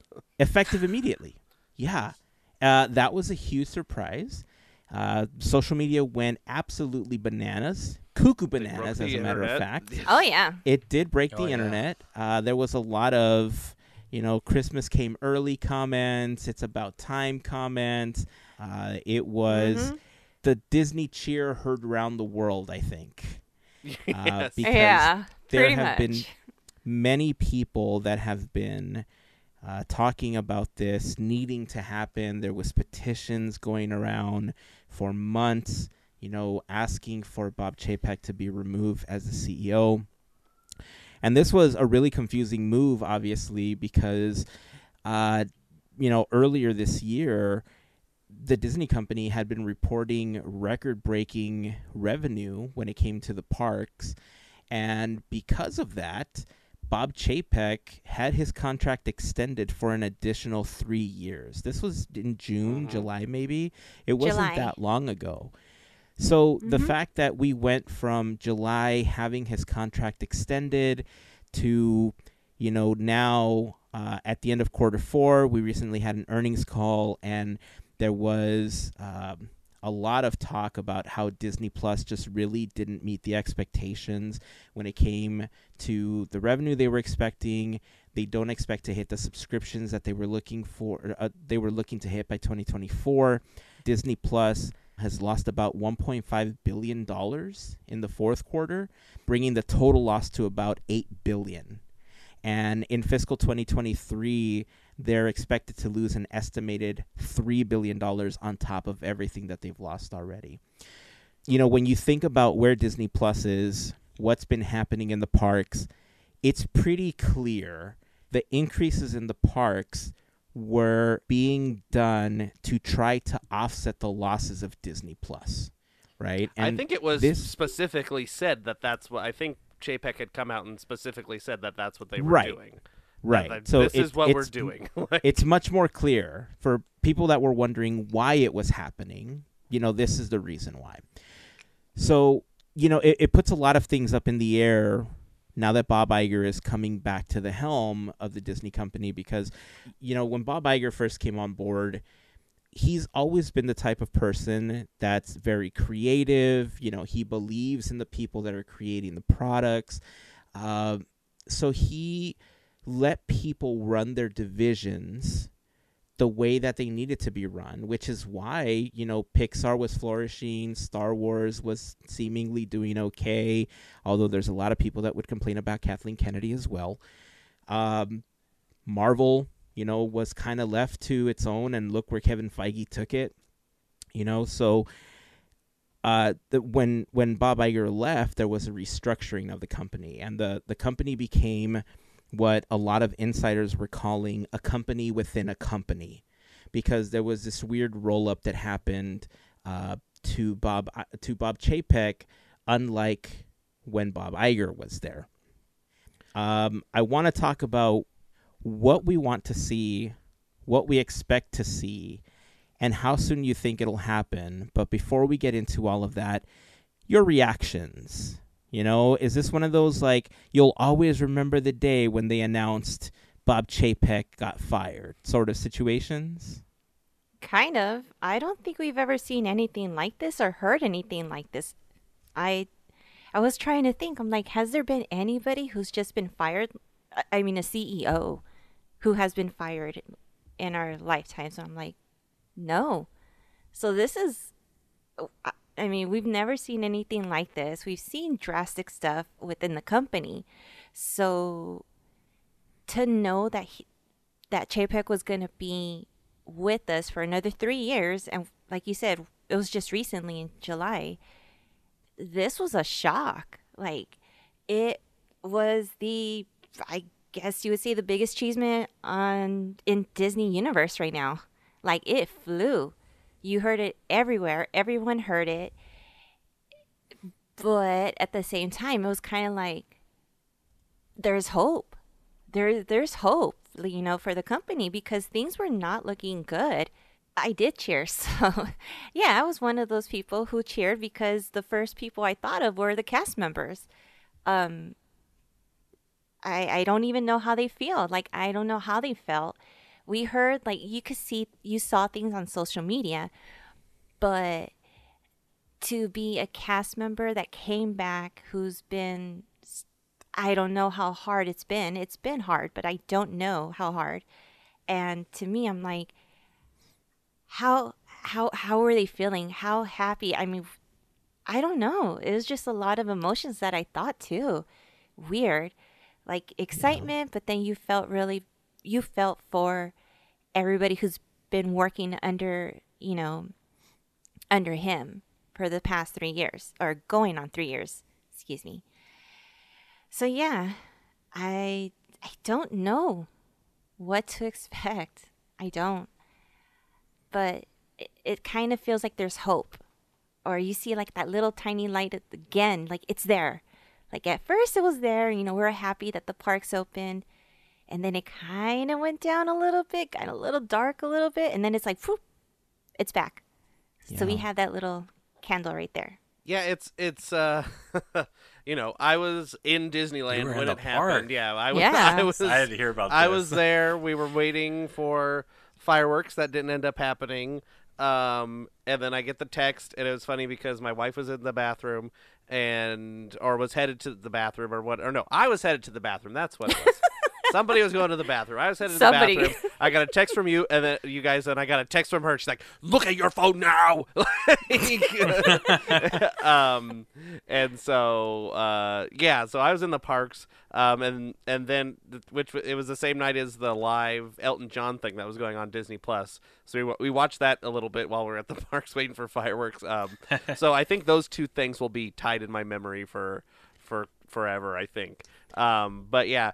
Um, you know, like you're saying, Melissa, it's it's hard to you know say if if this is something we've seen before, like CEOs and stuff, because I there's so many companies that exist that aren't really in the public eye. That I'm sure you know CEOs come and go, but it's not very often that I think they are in the middle of the night, but like, okay, by the way, you're fired. like, and we already got we already got a new guy lined up. Um, and Oh, by the way, he's not really new. yeah, we got we got somebody. By the way, Oh, by the way, Jay Leno's your- back. Yeah, you know, total Jay Leno move. um, Yeah, yeah. but you know, a lot of people were comparing it Jay Leno Conan thing that happened, but it's kind of a, a different situation where Jay Leno was vying for his job back. He regretted leaving. Da da da da da. That whole Jay Leno thing we can go on. Bob Iger kind of it seems like was just kind of sitting doing his own thing, and they begged him to come back, sort of deal. We don't really know all the exact terms on on what what's been seen. You know, there's been a lot of reports on you know different uh, executives. Um, you know, starting a coup against Chapek, and everybody's kind of had Bob Iger's ear and complaining to him, and you know the board's doing this and yada yada yada. Supposedly, Chapek was supposed to go and introduce Elton John at that thing, and then got the email and left. Um, you know, basically like minutes before he was supposed to introduce Elton John. I don't know if this is true or not. Um, there's lots of reports, so it's an interesting situation to be in. Um, I don't uh, know exactly what's going to happen. I, I don't think, you know, in all reality, that a lot of stuff is going to happen that affects us as park goers or you know people that watch Disney Plus or whatever. I think this is more purely a hey you you done messed up AA Ron. You put the wrong guy in in the seat. Come back fix it. So Bob Iger has the task of installing a new person, training a new person in 2 years to kind of follow in his footsteps because you know as we saw as soon as Iger left Chapek kind of just uh, you know burnt the house to the ground was like all right Bob Iger you did this. Well you know how there's like eight divisions? Ah, there's two now. We consolidated everything. Everybody's this. It's all about money and and the the you know the dollar. And and you know Chapek always would say well I'm a parks guy and the parks and this and the parks blah blah blah blah blah. And it doesn't really show but Iger has always said that I'm a creative person and I leave everybody else up to their jobs to make it you know work. And that shows too the just how how the company had flourished w- with with putting the right people in the right positions and letting them trusting them to do their job as opposed to what seemed like Chapek was micromanaging every little aspect of everything and installing his people, his faithful people, and the people that Iger had, you know, had left because they had no confidence in Chapek from the beginning. All these different things. It's it's just interesting to see what is going to come of this. I like I said, I don't think what we care about most the parks. You know, I I don't think. Uh, you know, in a week, we're like, okay, Genie Plus is gone. Like, that's not gonna happen. Yeah. It makes them a ton of money. Um, you know, we reservations are seem to be working on a cast member side of things, especially with the amount or the little amount of cast members that are in the parks currently because of all the situations. You know, who knows if a lot of this stuff is probably not going to change for us, but it can at least lay the groundwork for better changes in the future and stuff like that. Two years is not a lot of time for people to be able to to do a lot of work. He's uh, you know putting a band-aid on a cannonball wound uh, kind of thing. Um, so it's it's uh, fix what you can, and and who knows. Iger might have, you know, might get the bug again and be like, "Well, okay, two years is up. Ah, maybe another two years. Two Who years knows? plus. We'll we'll see at the end of these two years what happens. He was real adamant he was leaving before, and he stuck around for a little while longer. So who knows? He might just might just uh, like his job. who knows? But it's it's gonna be a wild ride these next two years for sure. My like I agree with what you're saying because we've Uh-huh. seen him try to retire several times before. But Uh-huh. you're absolutely correct. Two years is not enough time for him to do any of this or even Yeah. really train a successor. Uh, I think at the end of the two years, the board is going to say, "We're not ready yet. We want you to stay on for another two or three years." Yeah, yeah. yeah and then yeah. they'll offer him more money, and then he'll be like, "Ugh, guys, come on," and then he'll stay on for another three years. yeah, and the exactly. history That's- will repeat itself. Uh, I, I my reaction, I, I want to give a huge shout out to all of the people on the Podcateers Discord and the FGP squad, especially because, um, yeah, it was almost felt like a safe space to rejoice for me and for you guys. Because, like, yeah, I didn't honestly. I was at home. Uh, I was just chilling a regular day, and I was kind of doing some uh, work in regards to getting prepared for the week at my real job, my day job and I had a DM message from a friend that said, "Hey, a friend that's not even like a Disney nothing, just knows I love Disney." And said, "Hey, did you see? Oh wow! The, the, he's more of a business guy. Did you see this huge change?" And I was like, "What?" And I flipped my, you know, DM. I opened. I go, "No way!" And then I jumped into our, you know, group, uh, and I was like, "It's real. It's really happening!" Like, Yeah. this is not like I always hear Azen saying, "This is not a drill. This is like really happening, right?" Is this? And then I saw the six one six, and then I saw Brian, the uh, what the excuse me, Doctor Strange. All the jokes made it more like it almost felt like a safe space to finally say things that you wanted to say, and that's the full circle reaction to what I'm saying. Like going to the park, it always felt like it was never safe to talk bad about Bob Chapek. It it didn't because you felt like I even feel like sometimes like you guys were just talking about. This is a relevant topic. Bob Chapek felt like he may have been bigger than the board at Disney. It seemed like because like sometimes of his decisions just didn't really in line with what Disney wanted. Uh, but they thought, well, money and revenue is coming in, so we have to go this way, and that's something they have relied on in the past that they have done. Right? They don't like to be in the negatives; they like to find the positives uh, when it comes to revenue, and the park was doing that. But we all saw as Disney fans, every time I went to the park, it was like this overhanging thing. Like we'd talk about, like it just was like a bad elephant in the room. Like you're just like, here we go. Uh, we're gonna talk about you know, and our jokes that we've seen before. We make fun, you know, of these things of what he's compared to, like either bad Star Wars or Marvel characters, right? Because the way he looks, like Chapek, and that's all fun and games. But the real truth was that we were all sad deep down inside, like this didn't feel like the Disney that we knew, kind of in full circle. And when that happened, I felt relief, and it felt good to talk to people and be like, yeah, it's happening. This is unreal because this usually doesn't happen, especially in the business world, like you guys are talking about. That's why I'm saying it's funny you bring that up, that topic, Melissa. Doesn't it does happen to CEOs, but never on the scale where it's like, hey, tomorrow morning, it's usually like under wraps. Like Yeah. the world doesn't know when they say your papers will be picked up in the morning, and then the huge blow up usually is like something you need to see in a book or in a movie later. That's the telling the story, right? But no, this is like a Disney story coming true in real life. That's the creepy part of it. It's like almost fuel to their fire of what their idea is. Like and I and some people say like that doesn't work for business, and that doesn't because that's like not how the real world works. But for this moment, it was like it's Disney, so they kind of can bend the rules. It's like this is when they make reality out of a dream, and we all kind of like dreamt someday like bring back Bob Iger, right? And it's not to say he is the savior, like you guys are talking about, like he's the know-it-all of all answers, but he's a new hope to quote a movie that's you know belongs to Disney to what something we know before that has like the same thing of being like a Skywalker. Sorry to reference this whole Star Wars thing, but it's like we know there's still that same line of coming back of Yeah. something that's we know that's familiar that they at least have the knowledge and the Jedi will to get through what's up ahead of them. So yeah, once again, shout out to the Discord group and shout out to the FGP squad for voicing off on there and us like really having a fun space to talk about it.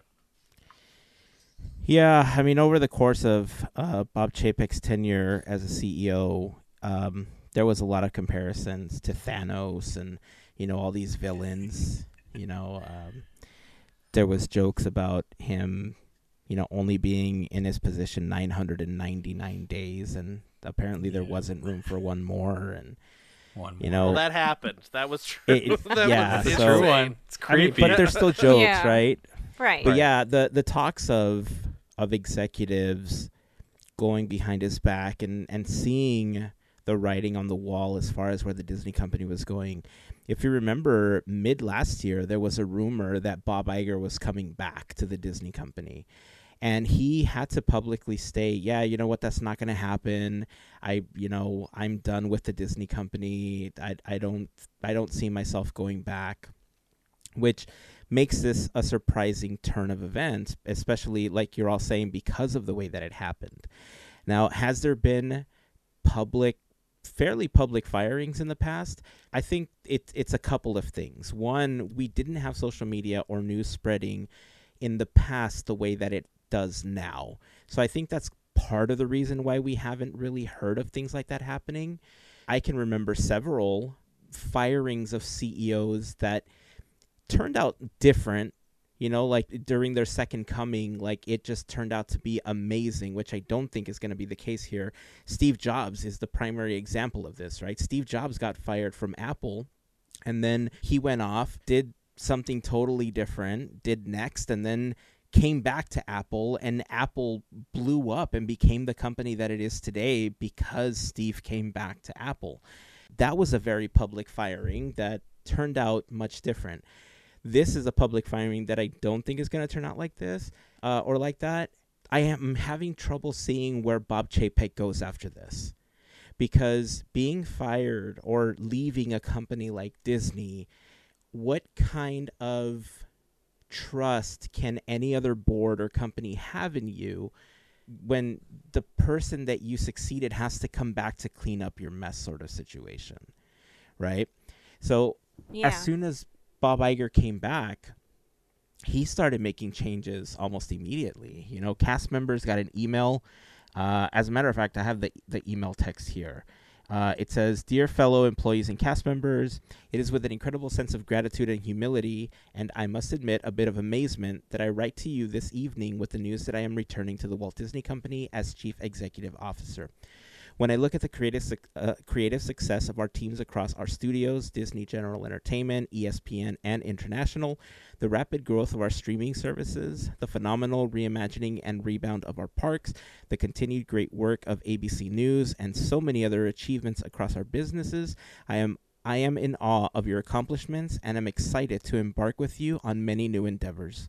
I know this company has asked so much of you during the past three years, and these times certainly remain quite challenging.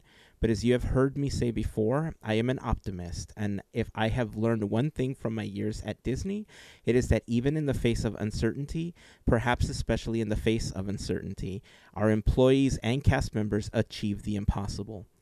You will be hearing more from me and our leaders tomorrow and in the weeks ahead. In the meantime, allow me to ex- express my deep gratitude for all that you do. Disney holds a special place in our hearts of people around the globe thanks to you and your dedication to this company and its mission to bring joy to people through great storytelling is an inspiration to me every single day. Signed Bob Iger. That's a huge shift in messaging, not just to cast members, but how guests are seen around the world compared to some of the comments that we've heard from Bob Chapek over the last several months. I, I I don't know about you, but I when I first read Bob Iger's email to cast members, uh, which leaked really quickly, by the way, as soon as people were getting it, they were posting it all over the internet because of how happy they were. Um, like I felt valued as a guest all of a sudden hmm right? And uh, it's been it's been difficult for me to go back to the parks for a few different reasons, you know, health aside. But um, you know, this this I, I it just it felt like as a guest you were valued again, which didn't feel like was the case over the last couple of years. You know, even There's former compassion. Imagineers, yeah, exactly. Like uh, you know, well-known Imagineers were posting how happy they were. One of which posted on Twitter, "I don't cry about why I'm not at oh, WDI anymore because I did feel it was time to leave." But that guy never even took 30 seconds to stop in and introduce himself, let, al- let alone learn my history or what I accomplished, something all the other park leaders and CEOs made it a point to do. And that goes back to the fact that he wasn't a creative person. You know, a lot of people considered him a bean counter. That was the phrase he hated to hear from people. And and that's why he made a lot of money. You know, he made a lot of money for the board because he's got that business mindset. Going back to Andrew's comment about 2 years not being enough time, I honestly think that one Bob Iger will not find a replacement in 2 years. And given the fact that Bob Chapek came from the parks, came from home media, the idea of Josh D'Amaro now taking over doesn't seem very appealing because he's also a parks guy. Like you Mhm. need someone that has that business mindset. And Bob Iger has this like duality to him where he's very creative and he's very business like he's got a very good mind for business as well. You know, if you read his book, The Ride of a Lifetime, great read by the way. Um, you know, he talks a lot about the mistakes that he made running the company. He talks a lot about how he learned, you know, and got to where he was today. And I have to admit that I've talked a lot about how Bob Iger like on on the business side and running the company, like I admire Bob Iger a lot for what he did, all the acquisitions and stuff that he brought into the park. But in no means was he perfect. Like he made a lot of mistakes and a lot of public mistakes that I look back on thinking like seriously, this is what we're getting from you? And I'm going to say something right now that I think is not going to be very popular. But I do feel that a lot of what Bob Chapek dealt with has to do with what Bob Iger left him with. Not not including the pandemic. I think the pandemic made it 200 times more difficult for Chapek to run the company. But when Bob Iger left, the acquisition of Fox was one of the biggest hits that the Disney company took financially. They hadn't recovered yet when Bob Iger left, and they had to make that money somehow. With the option to buy Hulu in 2024 in order to possibly expand Disney Plus and the libraries that they have, I'm sure that they want to exercise this. We talked about this last week how Disney Plus has to buy mm-hmm. Hulu, right? They have to expand Disney Plus. They have to bring in more content for it to be a service that people want. And all of that money that they owed had to come from somewhere. And so you raise prices, you make more money, and you try to pay off this debt so that you can go in debt again or have enough money in the bank to buy Hulu in two years when it comes around for purchase. There's a lot of little things that, truth be told, I think that there's a lot of things where Bob Chapek, I feel, was dealt a really bad hand. And he did the mm-hmm. best to play with that hand as long as he could. Now, because of the position that the company's in, because of his mindset, you know, all he was trying to do was make money for the company. Like when he first came on, I think we also made the comment Bob Iger's a tough act to follow. You know, with all the acquisitions, where do you want your legacy to be as the next CEO of the Disney company? Bob Chapek was trying to do that. He was possibly trying to be the guy that got them out of debt and still made them money and still made the park successful. But when your mindset is 100% let's make money and you lose the creative aspect that the Disney company was built on, we are where we are. You know, and the Disney company made a Mhm. decision.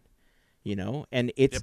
it, I Yep. think it's a surprise to many, not just because it's Disney, but I think not to make this a political talk or anything, but I think because there's been a lot of things in the last two or three years that seemingly have gone on without consequences. This is a consequence, you know, and it stunned a lot of people. Uh, as we look forward, you know, to where the the parks are going, I agree with you, Andrew. I don't think they're going to get rid of Genie Plus or anything like that. I think, if anything, they're going to find a way to level it out for people to make it feel like you're gaining more for what you're paying.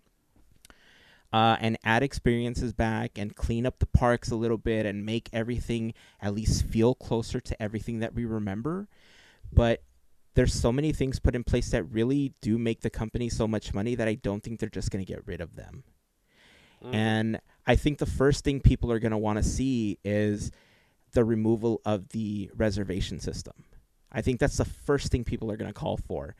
If I could forecast where they're going with that, I think it's here to stay, man. I don't think they're going to get rid of the reservation system. At least for the you know the foreseeable future, for sure. It's it's not going anywhere. Would would I like to see it go? Yeah. Yeah. Um, but do I think it's yeah? No, it's I, I think it's from talking to the few cast members I talked to about it. They they seem to at least like they like that because they know how many people to expect on a given day. yeah. And it makes sense. It sucks for people going sometimes, but that's that uh, you know on the back end it's better for them.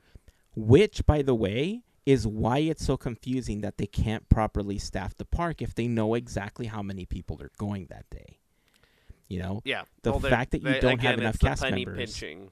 Right. Yeah. Right. So, It's well, we know there's forty thousand people coming, so well, these things don't have to have this many people. But then there seems to be like extra cast members in random places, but then other things are closed. It's it just makes Yeah. no sense. Um, Yeah.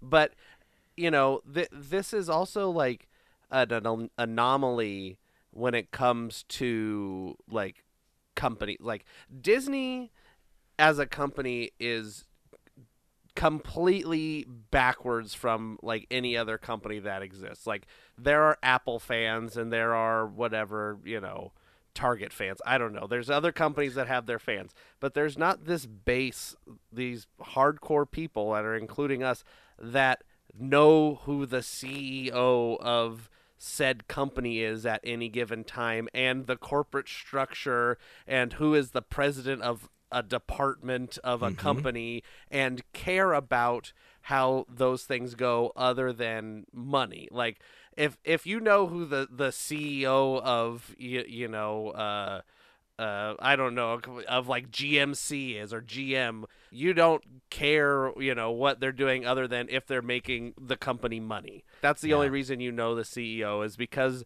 those companies are built to make money. And uh, you know, Hazen brings it up a lot, and we talk about it a lot that Disney is a company and needs to make money, but Disney has a history of being a company that is willing to spend money to make a good product and then get that back in another way. Um, Yeah. There are, po- you know, there. I don't know if there's any podcasts about Target, but there are there are hundreds of thousand thousands of podcasts about Disney, like and mm-hmm. different aspects of it. And so it, it's just a you know it's a completely different beast. And you know, Chapek seemed to be trying to run Disney like any other any other you know Fortune 500 company that is answering to it. It just it's purely the stockholders and et cetera, et cetera. And that did not work out for him because it's just a completely different thing. And then another thing I I noticed that was interesting is Bob Iger is not coming back as you know when he left he was president of the board and CEO and that is he's only coming back as CEO now. He's not you know the president of the board is going to stay uh, whoever that lady is. I don't remember her name but some lady. She's the president of the board. So yeah I'm a bad fan. I don't know who I don't know all the board of directors of Disney but it's okay. It's not terribly important. But she's staying Bob Iger's doing his deal and you know everybody brought up such great points that it's going to be interesting to see. I can I say that a lot when I want to end a sentence. I guess it's Yeah. going to be interesting to see. But it works. yeah, it does it does work, but Yeah. it Chapek I don't feel bad for him. He's leaving the company and he's getting, you know, 20 plus million dollars when he leaves. He's set for life. like He's getting bought it's, out. It's, yeah. if if I had twenty million dollars, I could do whatever I wanted for the rest of my life and have have more money than I could ever think of. Like Word. I, you know, I- he he did his thing and got a bunch of money, and you know that's not what people, you know, people in those positions. That's not what their you know mental state is is thinking about, you know. What this twenty million is, but what about all those other millions I could have? Whereas, like a layperson like one of us could be like, "Yeah, that's a lot of money." You know what I think Bob Chapek's next step is going to be? I don't see him going to. I mean, I could be absolutely wrong, right? There could be a company out there that sees the value in what he offers from a financial standpoint, and that might be why they hire him on. But I almost see Bob Chapek going into a role of being like an angel investor and just investing in new technology, new companies, and using that money to build more money, which is what he was trying to do with Disney right? That's where that's where the looping money would come from and the whole talk of a company within a company. That's kind of what I see as the next step for him at this point. But I mean, I could be wrong. I'm curious to see how much more changes within the company. Uh, I'm curious to see what happens with Josh D'Amaro. Uh, because Mhm. I mean, a, a lot of people seemingly like him Eh. there's there was reports for a long time that he was kind of at odds with Chapek a lot when it came to pushing back on things he wanted in the parks, and Chapek would possibly say no, or I don't know what the the case was there, but there were reports of that happening. And I feel like Bob Iger and Josh D'Amaro always had a really great relationship, so I'm curious to see where that goes. Um, you know, going back to this two years is not enough thing, three years maybe extensions or whatever with Bob Iger. You know, there was a financial analyst for Deutsche Bank that said something very similar to what Andrew said. But the one quote that sticks out uh, from what that analyst said is that there just aren't any other Bob Igers out there. Perhaps this time they'll start with a creative leader and try to develop the rest of this individual skills over the next two years That's a, that's a problem. and it it got me thinking that maybe the next leader of the Disney company isn't the next Bob Iger. Maybe what the Disney company needs is the next Michael Eisner and Frank Wells. Maybe That's- what the Disney company Yeah. Yeah. needs is a parallel of two people where one is the absolute creative brains and you have the second one that reels it back to reality and says, "Hey, we should think about this financially." Because isn't that where the roots of the company are? It's That's a a direct Walton Roy parallel thing to right Walton there. Roy thing. Yeah. Exactly. That's it. You know?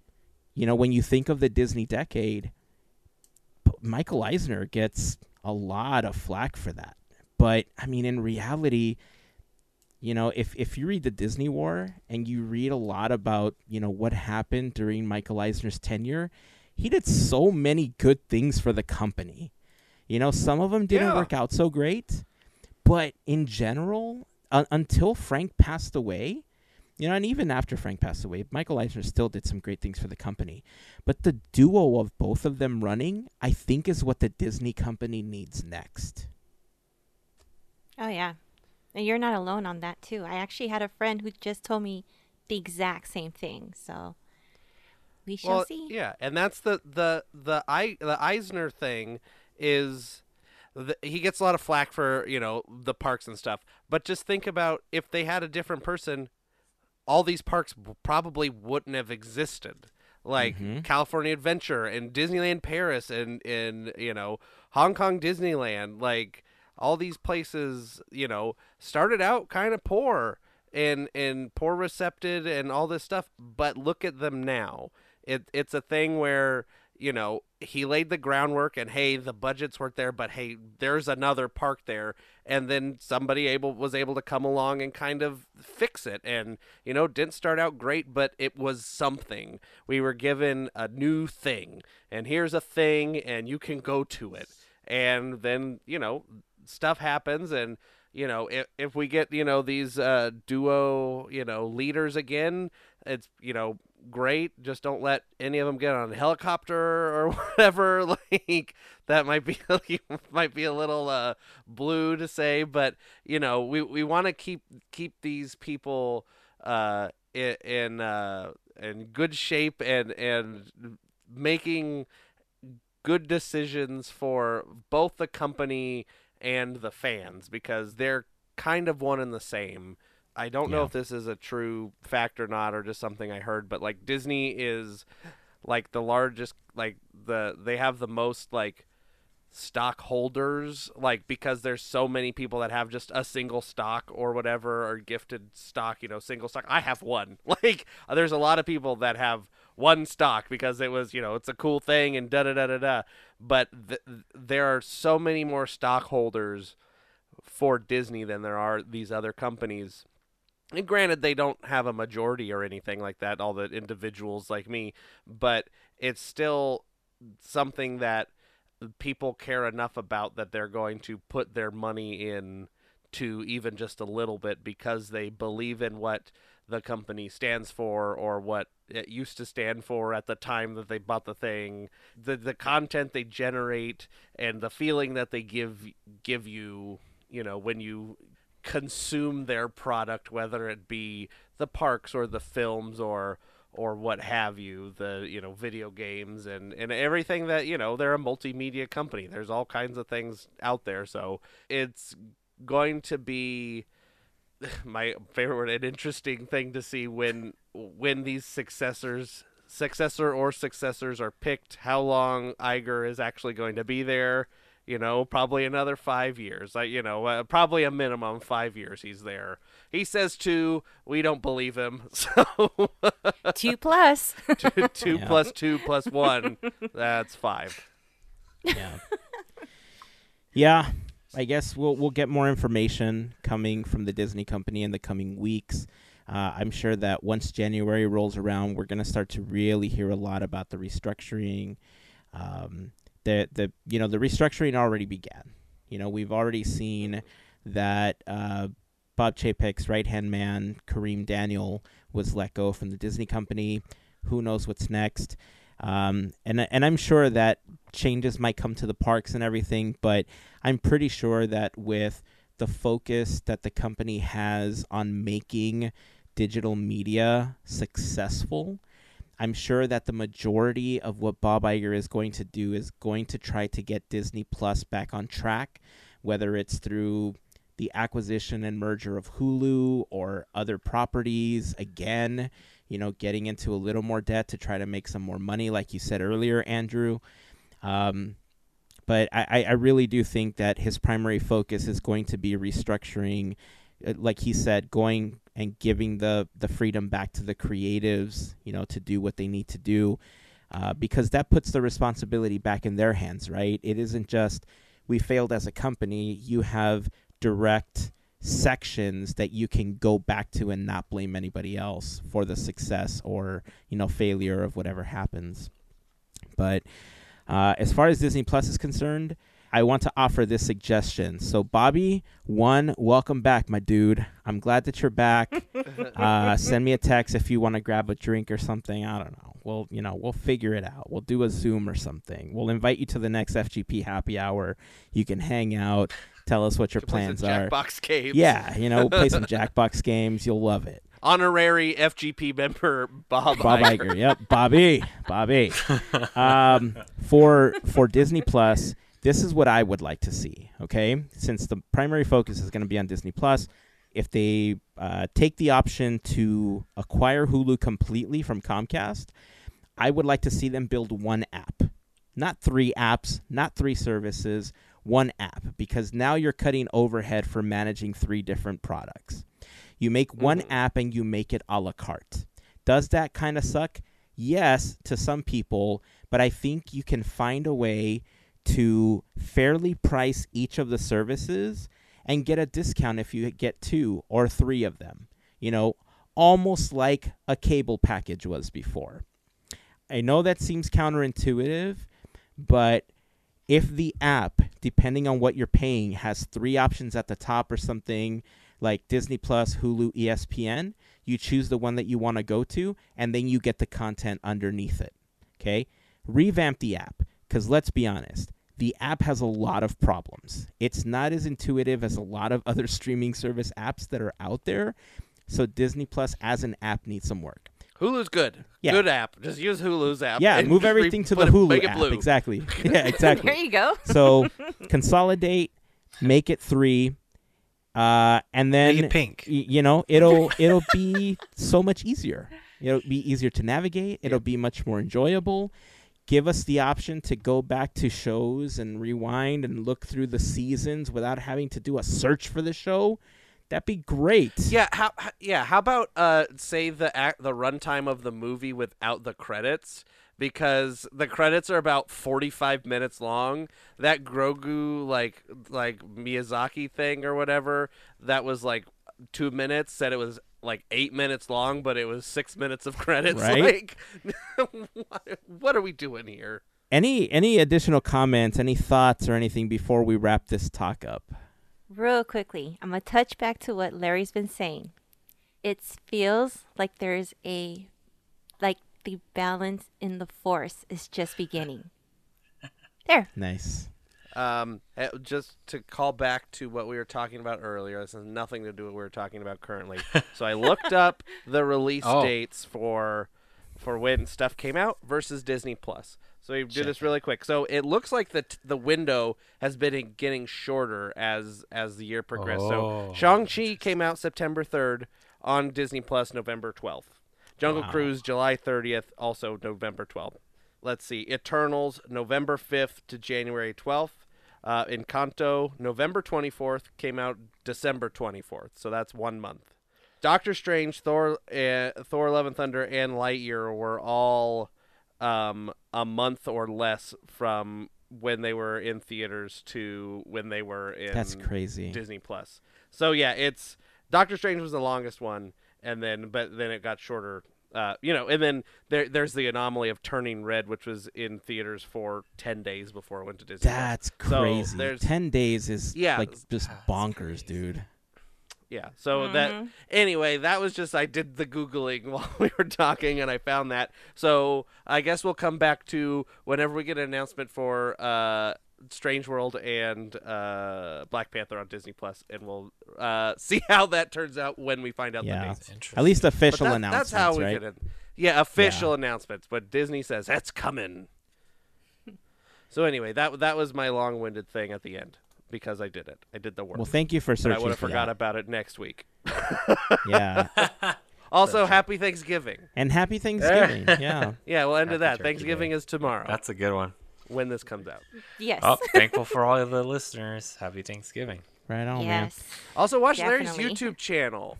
Like Yep. Larry goes on YouTube and and like goes around Disneyland and and just live streams and stuff. Go watch Larry's thing. What's it called, Larry? Uh, it's Goofy Guys Adventures on YouTube, and yeah, I've been having fun doing the live stream now at the park. Like I said, it's either Wednesday or Thursdays. I'm there going live in the evening, and then Saturdays it's throughout the day. Some Saturdays I stay pretty late, and some Saturdays I'll wrap it up. It just depends on how much uh, battery I can do pull out with my data. But yeah, it's been interesting and it's fun to catch things as they're coming through the park and sometimes I get to interview just regular guests at the park that just want to be on the live stream. So that's always a cool thing to see uh, fans through their eyes at the park. So uh, yeah, I encourage you guys to join. All of you guys in the FGP, all of you guys in the Discord. We'd love to have you in the Goofy Guys Adventures channel. Come by. I've been popping in. I've been I've been watching Larry saying. I've been commenting and giving you know button in. Larry, Larry will go on rides and not talk because he's not a nice guy and is like I'm not going to talk while I'm on the ride. So then I'll start typing like, Did you know that? Yeah. blah blah blah blah blah blah blah. People love it, Andrew's facts, because it's like some of these people, you know, we get people that are like APs, old APs or old cast members, and they're like, yeah, they just feed off of it because maybe they didn't know so much or they found a new fact about Disney or the ride. You know, Andrew's got Quizneyland, and I always try to incorporate that too to say like, there's a lot of things that we don't necessarily think about, and you know, that's what the great thing about having you guys that listen join another group that we have there that you guys can inspire those Disney fans and have great conversations. Absolutely.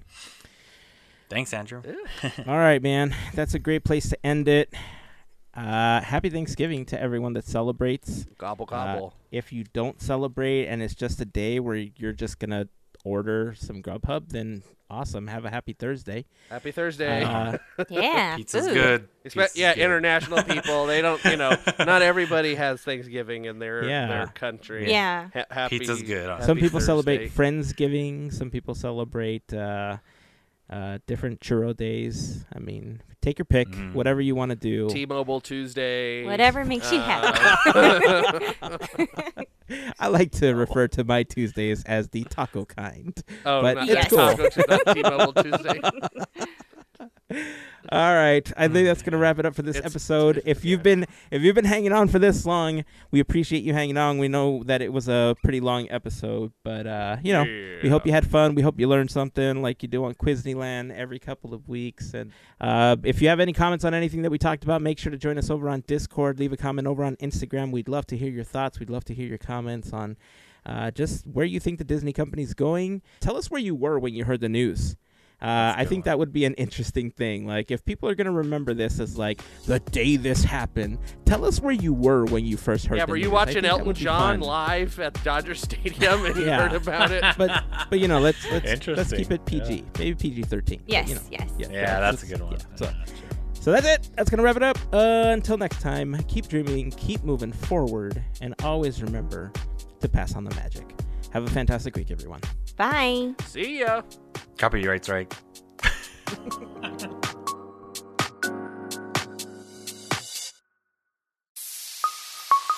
Part of the Podcateers Network.